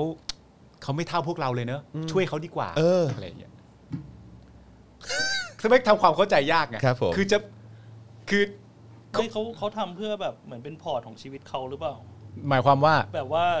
เวลาทำทำ ทำดีแล้วไปบอกต่อได้ เอ ว่า อ เอ ไป อบ ได้ อกว่า ทำดี ฉันไป นะ ช่วยโครงการนั้นฉันช่วยแม่บ้านส่งเสียลูกเขาเรียนนะอะไรอย่างเงี้ยแบบ แล้วมันเป็นพอร์ตให้ใครจำให้ตัวเองจำเหรอหรือให้คนในสังคม ให้ตัวจำเองรู้สึกดีขึ้น ให้ตัวเองแบบเพื่อเพื่อยกตัวเอง เอ ขึ้น อ มา ยกตัวเองให้รู้สึกดีขึ้นอะไรอย่างเงี้ย คือเรื่องพวกนี้มันเป็นเรื่องยากตรงที่ว่า เวลาที่เรามันมันต้องอาศัยความความเข้าใจและตักกะอย่างหนักจริงๆอะแล้วก็ต้องอาศัยความกล้าหาญด้วยนะหมายถึงแบบแม้แม้กระทั่งตัวมึงเองก็ตามอะที่แบบเหมือนอารมณ์แบบ ถ้ามองแค่ชั้นเดียวจะเห็นว่ากำลังทำดีอยู่มาก แต่ว่าถ้ามองให้ลึกลงไปกว่านั้นมันไม่ถูกอะ อืม แล้วเมื่อมันไม่ถูกขึ้นมาเนี่ย ไอคนที่เห็นเรื่องเหล่านั้น มันก็ต้องมีความกล้าหาญอย่างมากเลยนะแม้กระทั่งตัวมึงเองก็ตามที่แบบว่า เชี่ยกูรู้แม่งดูดี แต่มันไม่ใช่อ่ะ กูก็ต้องพูดอ่ะ อะไรอย่างเงี้ย แต่ว่าเห็นคนกำลังช่วยเหลือคนอื่นอยู่แล้วแบบ พูดไปในอีกทางหนึ่งได้อ่ะ ก็คือต้องตักกะต้องแน่นจริงๆอะถึงถึงจะแบบกล้าสวนเรื่องอะไรเหล่านี้ได้ เพราะว่ามันก็มีแบบการ ไม่หรอกคือคือทีแรกก็จะไม่กล้าฟันธง เออ แต่ด้วยความที่เคยเจอมาแล้ว หลายๆ และเคย ครั้ง เสวนามาแล้ว เออ และเขามีความคิดแบบนี้ เออ เราก็เลยจะมีความรู้สึกว่า มันใช่เหรอ เออ เออเออ อะไรอย่างเงี้ยอย่างอย่างที่บอกคือแบบว่า พอใช้คำว่าสงสารเนี่ย เออ เราก็จะมีความรู้สึกว่าเฮ้ยแบบ เออ มันมันมันไปมองด้วย เออ สตาร์ทสตาร์ทด้วยการสงสารมันไม่ใช่ดิน ไม่แต่ห คว มาร ย จะ เออหมายถึงคำพูดของคุณก็ดีว่าเอ้ยดูคนพวกนี้สิ เอออะไรอย่าง คน เงี้ย พวกนี้ พอใช้คำว่า คืออะไร คนพวกนี้ เออ ปุ๊บแม่งก็แบบว่าอ้าวเฮียมัน เออ มันไม่ใช่อ่ะเออครับ ผมนะฮะ เออโอ้คอมเมนต์มากันเยอะเลยนะครับผม นะฮะอ่ะเอ่อย้ำอีกครั้งนะครับ ใครที่อยากจะสนับสนุนพวกเรานะครับให้มีกำลังในการผลิตรายการต่อไปได้นะครับ ก็สนับสนุนกันมาได้นะครับ ทางบัญชีกสิกรไทยนะครับ 0698975539 หรือว่าสแกน QR code ที่ขึ้นอยู่ตรงหน้าจอตอนนี้เลยนะครับอ่ะอยากจะแคปหน้าจอ ก็ทำได้เลยนะฮะแอคให้ แคปหน้าจอเลยเออหรือว่าท่านี้ แหมแคปหน้าจอได้เลยนะครับนะฮะแล้วก็เอาไปสแกนแล้วก็สามารถโอนสนับสนุนเราได้ด้วยเหมือนกันนะครับ รวมถึงทาง YouTube นะครับก็สามารถกดปุ่มจอยแล้วก็สมัครกันได้นะครับ แล้วก็มาเป็น Membership กับ YouTube ของเราแบบรายเดือนนะฮะสนับสนุนกันแบบยาวๆดีกว่านะครับผมนะฮะหรือว่าทาง Facebook ครับก็กดปุ่ม Become a supporter ได้ด้วยเหมือนกันนะครับผมนะฮะกดเข้ามาเลยหรือว่าจะเบิร์นดาวเข้ามาก็ได้นะครับแล้วก็ไปช้อปปิ้งกันที่ Spoke Dark Store ก็ทำได้ด้วยเหมือนกันนะครับวันก่อนผมไปเบิร์นดาวให้ใครรู้ป่ะ ใคร ผมเบิร์นดาวให้เพจหนึ่ง ซึ่งเขาทำเหมือนแบบ เขาจะเอาเอ๊ะเหมือนเกมมวยปั้มอะ อ่า เกมมวยปั้มมาแล้วเขาก็จะแบบว่าเอาคนที่มีข่าวอยู่ในอะไรอย่างเงี้ยแบบประยุทธ์ประวิทย์ อ่า เออเอาเนี่ยปาวานอิสระ เอาจอร์นวินยูเอา อ่า ชอนบุรณะฮิรันอะไรเลย อ่า มาแบบเขาก็จะแต่งให้เหมือนเลยนะเว้ย อ่า คือใช้แบบคือมานั่งมานั่งแต่งหน้าคนแต่งแต่งเครื่องแต่งกาย อ่า อะไรต่างๆ ให้กับไอ้ตัวตัวละคร อ่า ในเกมเนี้ย แล้ ให้ ว เหมือนกับคนนั้น อ่า เออแล้วเขาก็ทำออกมาแบบว่า โคตรเนียนอ่ะ แล้วคือ ทำปรินาออกมา อะไรอย่างเงี้ยป ไม่ ริ ละ นา คืออะไร ต่อเอายกับ เอามาเอามาสู้กัน เอามาสู้กับคุณช่ออะไรเงี้ย อะไรอย่างเงี้ยเข้าใจปะเอาแบบเอาเอาประยุทธ์มาสู้กับธนาธรอะไรเงี้ยเอออะไรอย่างเงี้ยเป็นฟิลเนี้ยหรือว่าเอาผมมาสู้กับชอนบุรณะฮิรันอะไรเงี้ย มีแล้วเหรอ มี มีคุณสู้กับชอนแล้วเหรอ มี คุณเขาเขาเอาคุณมาสู้กับชอนไหมผมไม่ได้ตามข่าวไม่รู้เรื่องเลย เพราะอะไรนะ เพราะอะไร อเพราะอะไรนะ เอออะไรอย่างเงี้ย ข่าวเลย ชื่อเสียอะไร เออ ATK Dark ใช่ไหมเออ เอทีเค ใช่ ATK Gamer Gamer าครับผม ใช่ใช่ผมก็ไปเบิร์นดาวให้เขาเหมือนกัน เออ เพราะว่าวันก่อนเขาก็ ชื่นชอบผลงาน ชื่นชอบผลงาน อ่า เออชอบมากเลย เขาเอาเขาเอาใครมาตีกันวะวันก่อนอะเอาหม่อมถนัดแดกมา เพราะว่าเพิ่งไปฉี่ในใน อ่า เอ่อไอ้นั่นมาเอออา แล้วเขาก็เอามาต่อยกับใครก็ไม่รู้เออ อ่า แต่สนุกมากเออนะฮะเพราะฉะนั้นคือ ไม่แล้วเขาก็มาเล่นเกมนักมวยปั้มแล้ว ไม่ ก็ คือเขาจะปล่อยให้คอมพิวเตอร์อะมัน รันเอง มันรันเองแล้วเขาก็จะพากย์ อ๋อ เออ เสมือนว่ากูเป็นนัตติง เออ อ่าแล้วกูก็พากย์คู่มวยปั้มคู่นี้ ใช่ใช่ใช่ใช่ อันนี้เป็นคำถามสำคัญมาก ฮะ แล้วคุณกับชอนใครชนะ เอาผมสิฮะ เอ้ยเฉย โอ้โห AI ยังให้ผมช นะ แต่ก็มีแพ้บ้างคือมันเหมือนแบบประมาณแบบ 2 ใน 3 แมตช์หรืออะไรประมาณเนี้ยเออใช่ มนุษย์มันจะชนะทุกครั้งไม่ได้ อ่าใช่ครับ ชนะบ้างแพ้บ้าง แหม คุ รู้ ณ สึก สยามวิทย์บอกศิระสแมกดาวกับเต้ เอ อ๋อ อ อ อะไรอย่างเงี้ยเออมีมีมวยปั้มเสียงคุก สิระ เออ สแมกดาวกับเต้มงคลกิจเหรอ ใช่ นั่นมันมวยล้มนะครับ มวยล้มเลยฮะ นั่นมันมวยล้มต้มคนดูนะฮะ ครับผมนะฮะผมก็ ตอนเนี้ยผมอยากให้ ATK เขาทำใครรู้ป่ะ ใคร Justin Bieber กับเซเลนาโกเมส เซเลน่าโกเมส สู้กัน บีเบอร์ เออ นะฮะ แล้วบีเบอร์อย่าลืมใส่นี่มาด้วยนะ ใส่ยูนิฟอร์มของบีเบอร์มาด้วยนะ ไม่กล้าพูด เอ่อ คุณอาร์ตี้บอกว่ารายงานตัวครับ สาวกบัตรบัตรซบเบียนมาแล้ว อ่า คุณวสันต์บอกว่า AI นะไม่ใช่ IO เออ ครับผม นะฮะ ไอโอเขาไม่ให้มึงชนะหรอกครับ ไม่มีทาง IO เออ แต่ว่าล่าสุดนี้ชอนเขากลับมาแล้วนี่ เขาเพิ่งโพสต์ ชอนเขาเขามาโพสต์ใหม่ แล้วเห็นเขาบอกเขาจะหยุดเล่นโซเชียลมีเดียต่อไป เขาหยุดมาสักพักหนึ่งแล้ว สักพักหนึ่งแล้ว แล้วก็แล้วก็มาใช้เอ่อเขาเขาเรียกว่าณตอนนี้เขาเรียกว่าชอนออฟไลน์ ชอน ชอนออฟไลน์ เฉพาะชอนไม่ใช้ ออฟไลน์ โซ ใช่ไหม ออฟไลน์ก็คือไม่ใช้โซ นึ เชี ก ยล ว่า เล เป็น ย ชอนออฟไลน์ ไม่ใช่ครับ ไม่ใช่ ไลน์คือ ออฟไลน์ไลน์ L I N E อ๋อ อา โอเคจจะออกเสียงไม่ชัด ตกใจนึกว่าเป็น L I E แล้วก็หายไป แต่ว่าประเด็นที่สำคัญก็คือว่าเขาบอกว่าเขาเอ่ออะไรนะเขาเอ่อณตอนนี้เนี่ยเขากำลังให้ความร่วมมือกับทางเอ่อเอ่อเรื่องอะไร ภาครัฐ ต่งๆ ภา ภา ครัฐ ครัฐอย่างเต็มที่อยู่ ไม่ไม่ไม่ไม่ใช่เรื่องการช่วยด้วยนะครับหมาย ผ ถึ ม งว่าเรื่องตัวเหมือนที่จะเป็นคดีของเขาอ่ะ อืม เขาให้ความร่วมมือเต็มที่อยู่แต่ว่ามันยังพูดตอนนี้ไม่ได้ อ่าโอเค ต้องกักไว้ก่อนต้องกักไว้ก่อน เก็บไว้ก่อนเก็บไว้ ค ก่อ รั น บผมนะฮะเออโอ้ยตายแล้วมีข่าวเศร้าอีกหนึ่งข่าว คือ ผมก็เป็นห่วงเขานะ อะไรฮะ เออคุณปารีนาครับเพิ่งเข้าโรงพยาบาลไป อ้าวเหรอครับ เมื่อเมื่อเมื่อวันศุกร์ ด้วยเพราะเป็นอะไรครับ เขาบอกสะโพกพัง บาดเจ็บเกี่ยวกับสะโพก เดี๋ยวนะ นี่เรากำลังพูดว่าคุณปรินาสะโพกพังและอาจารย์แบงค์ปวดหลังเหรอ ไม่ไม่ไม่เกี่ยวกัน อ๋อคนละ ไม่เกี่ยวกัน เรื่อง ไม่เกี่ยวกัน อ๋อเหรอ ครับผม โยงไปได้ยังไง เออโยงไปได้ไงเนี่ยเออครับผมเขาอยู่ล้านลี อ๋อ เออ สะโพกพังเลยเหรอ สะโพกพังเลย อ๋อ เออ ครับผม ซึ่งตอนนี้กำลังรักษาตัวอยู่ ก็ขอให้หายอย่างเร็วไวแล้วกัน ขอให้รีบหายไวๆนะครับ ใช่ครับ สุขภาพเป็นเรื่องสำคัญนะครับ ถู รบ กต้อง กวนคุคณรับ ปรีนา ผม ดูแลตัวเองด้วยนะจ๊ะ ใช่แม้ว่าเราจะเห็นต่างกันนะฮะ ครั แต่ บ ว่าก็ก็เป็นห่วงสุขภาพ เป็ คุ น ณปห่วง รินา ครับ เหมือน เป็นห่วง กัน ครับ ครับผม เฟลลี่แลมบอกว่านึกว่าปรินาไตรยุบ ปรินาไตยุบ ไม่ใช่ครับ เออ สะ อ โพ ยู่ ก ไหน ฮะ ก็ไม่รู้เนี่ยเออ สะโพก คุณปรินาไตยุบเขาหายไปไหนก็ไม่รู้เออนะครับ มา ผม มาเมื่อกี้มาตอนต้นรายการ มาแล้วใช่ไหมเออ มาแล้ว ครับผมนะฮะอ่ะนี่เราไลฟ์กันมา 2 ชั่วโมงนะฮะ จริงเหรอ ไปไปมามาก็ 2 ชั่วโมงนะฮะเนี่ยทำเป็นเล่นไปนะครับผมนะฮะอ่ะก็ถือว่าคุยกันแบบสนุกสนานนะครับนี่ ครับ เอ่อพี่ปาล์มท่าแซะของเราจะกลับมาอีกทีวันไหนฮะ อ่าพฤหัสครับ พฤหัสนะค ค รั รั บบ ผ ผม ม นะฮะเพราะฉะนั้นวันพฤหัสก็จะกลับมาเจอกับคุณปาล์มท่าแซะของเราได้ แต่ว่าวันที่ผมมาคุณจะอาจจะไม่ได้รายการที่คุณคุ้นเคยนะครับ ทำไมฮะ คุณจะได้บลูเปอ ร์ บลูเปอร์ คุณจะได้บลูเปอ ได้บร์ลูเปอร์ได้บลู และ เปอร์ แก๊กเรียวอย่างเดี เอ ยอวนะครับ เป็นแก๊กเรียลเต็มไปหมดเลยนะครับอ๋อคุณเอ่อชรีวันบอกว่า today is my birthday อวยพรหน่อยค่ะ อ้าวคุณจรเชิญครับ แฮปปี้เบิร์ดเดย์นะครับ ขอให้ ครับ มีความสุขมาก ๆ นะครับ คุณจรีวัน ครับ เออ ผม นะครับผมนะฮะก็เกิดวันเดียวเออเกิดเดือนเดียวกัน อ่า เออต้องบอกเกิดเดือนกันยาเหมือนกัน ครับ นะครับ ก็คนเกิดเดือนกันยามักจะหน้าตาดี ครับผม นะครับผม ไร้ทุกข์สนุกสนานคนะค รับรับ ผม จิตใจเบิกบานการงานรุ่งเรืองนะครั โอ้โห คุณน่ะควรจะเป็นคนอวยพรมากกว่าผมอี ก เออคุณอ่านี่ไง คุณไตรยุบมาแล้ว คุณปรินาเมื่อกี้มาเม้นอยู่ เออครับ ผมอยู่ไหน เมื่อกี้นี่ไงอยู่สิคะอืมครับผม แค่นี้เองนะขอโทษขอโทษครับ ขอโทษครับผม โอ้ ขอโทษครับ รู้สึก ผมผิดเลย เอออยู่ สิคะ ใช่ค่ะนะฮะ เอ พรุ่งนี้จะเป็นใครพรุ่งนี้เป็นพ่อหมอกับพี่โรซี่ใช่ไหม อ่า ใช่ครับ เนอะเออครับผมเพราะรู้สึกว่าครูทอมนี่จะมาอีกทีสัปดาห์หน้าเลย อ๋อเหรอ ใช่ครับผม โอ้ยแต่ครูทอมคนไอ้นี่มากเลยอ่ะคนรักมากเลยอ่ะ โอ้ยคนเขาก็คิดถึงเหมือนกัน เออ กับจากท่าแซะเหมือนกันแหละ เออ เออครับผม ครูทอมก็ เราจะ เป็น มีสักแมตชไหม อะไรฮะ รียูเนียน รียูเนียนเหรอ ชาวท่าแซะทั้งหมด โอ้โห เดี๋ยวขอไปถามเอ่อคุณไทนี่ก่อนนะฮะ ครับ ก็คืออุ้มลูกมาเลยฮะ ว่าสีเขาจะมาหรือเปล่า เออครับผมนะฮะ เฮ้ยสีเขาเคยถามมาอยู่ว่าให้เป็นวันที่แบบว่าเหมือนแบบ เอาลูกมาทำงาน อันน่ะเออเขาเรียกว่า bring your child to work ครับผมนะฮะ อ่ะโอเคนะครับ วันนี้ก็ขอบคุณทุกคนมาก ๆ นะครับ ใครคิดถึงพี่ปาล์มของเราก็เดี๋ยวกลับมาเจอกันวันพฤหัสนะ ใช่ ค ครั รับบ ผมนะแต่ว่าใครที่คิดถึง Daily Topics ทุกวันเนี่ยนะครับแล้วก็เออก็แล้วก็อยากจะเจอกับพ่อหมอแล้วก็พี่โรซี่เนี่ยก็มาเจอกันได้ในวันพรุ่งนี้นะครับผมนะจันทร์ถึงศุกร์เช่นเคยนะครับนะฮะมีคนบอกว่ารอศาสดาจนจนแห้งแล้วเนี่ยเออศาสดาเมื่อไหร่จะมาเนี่ย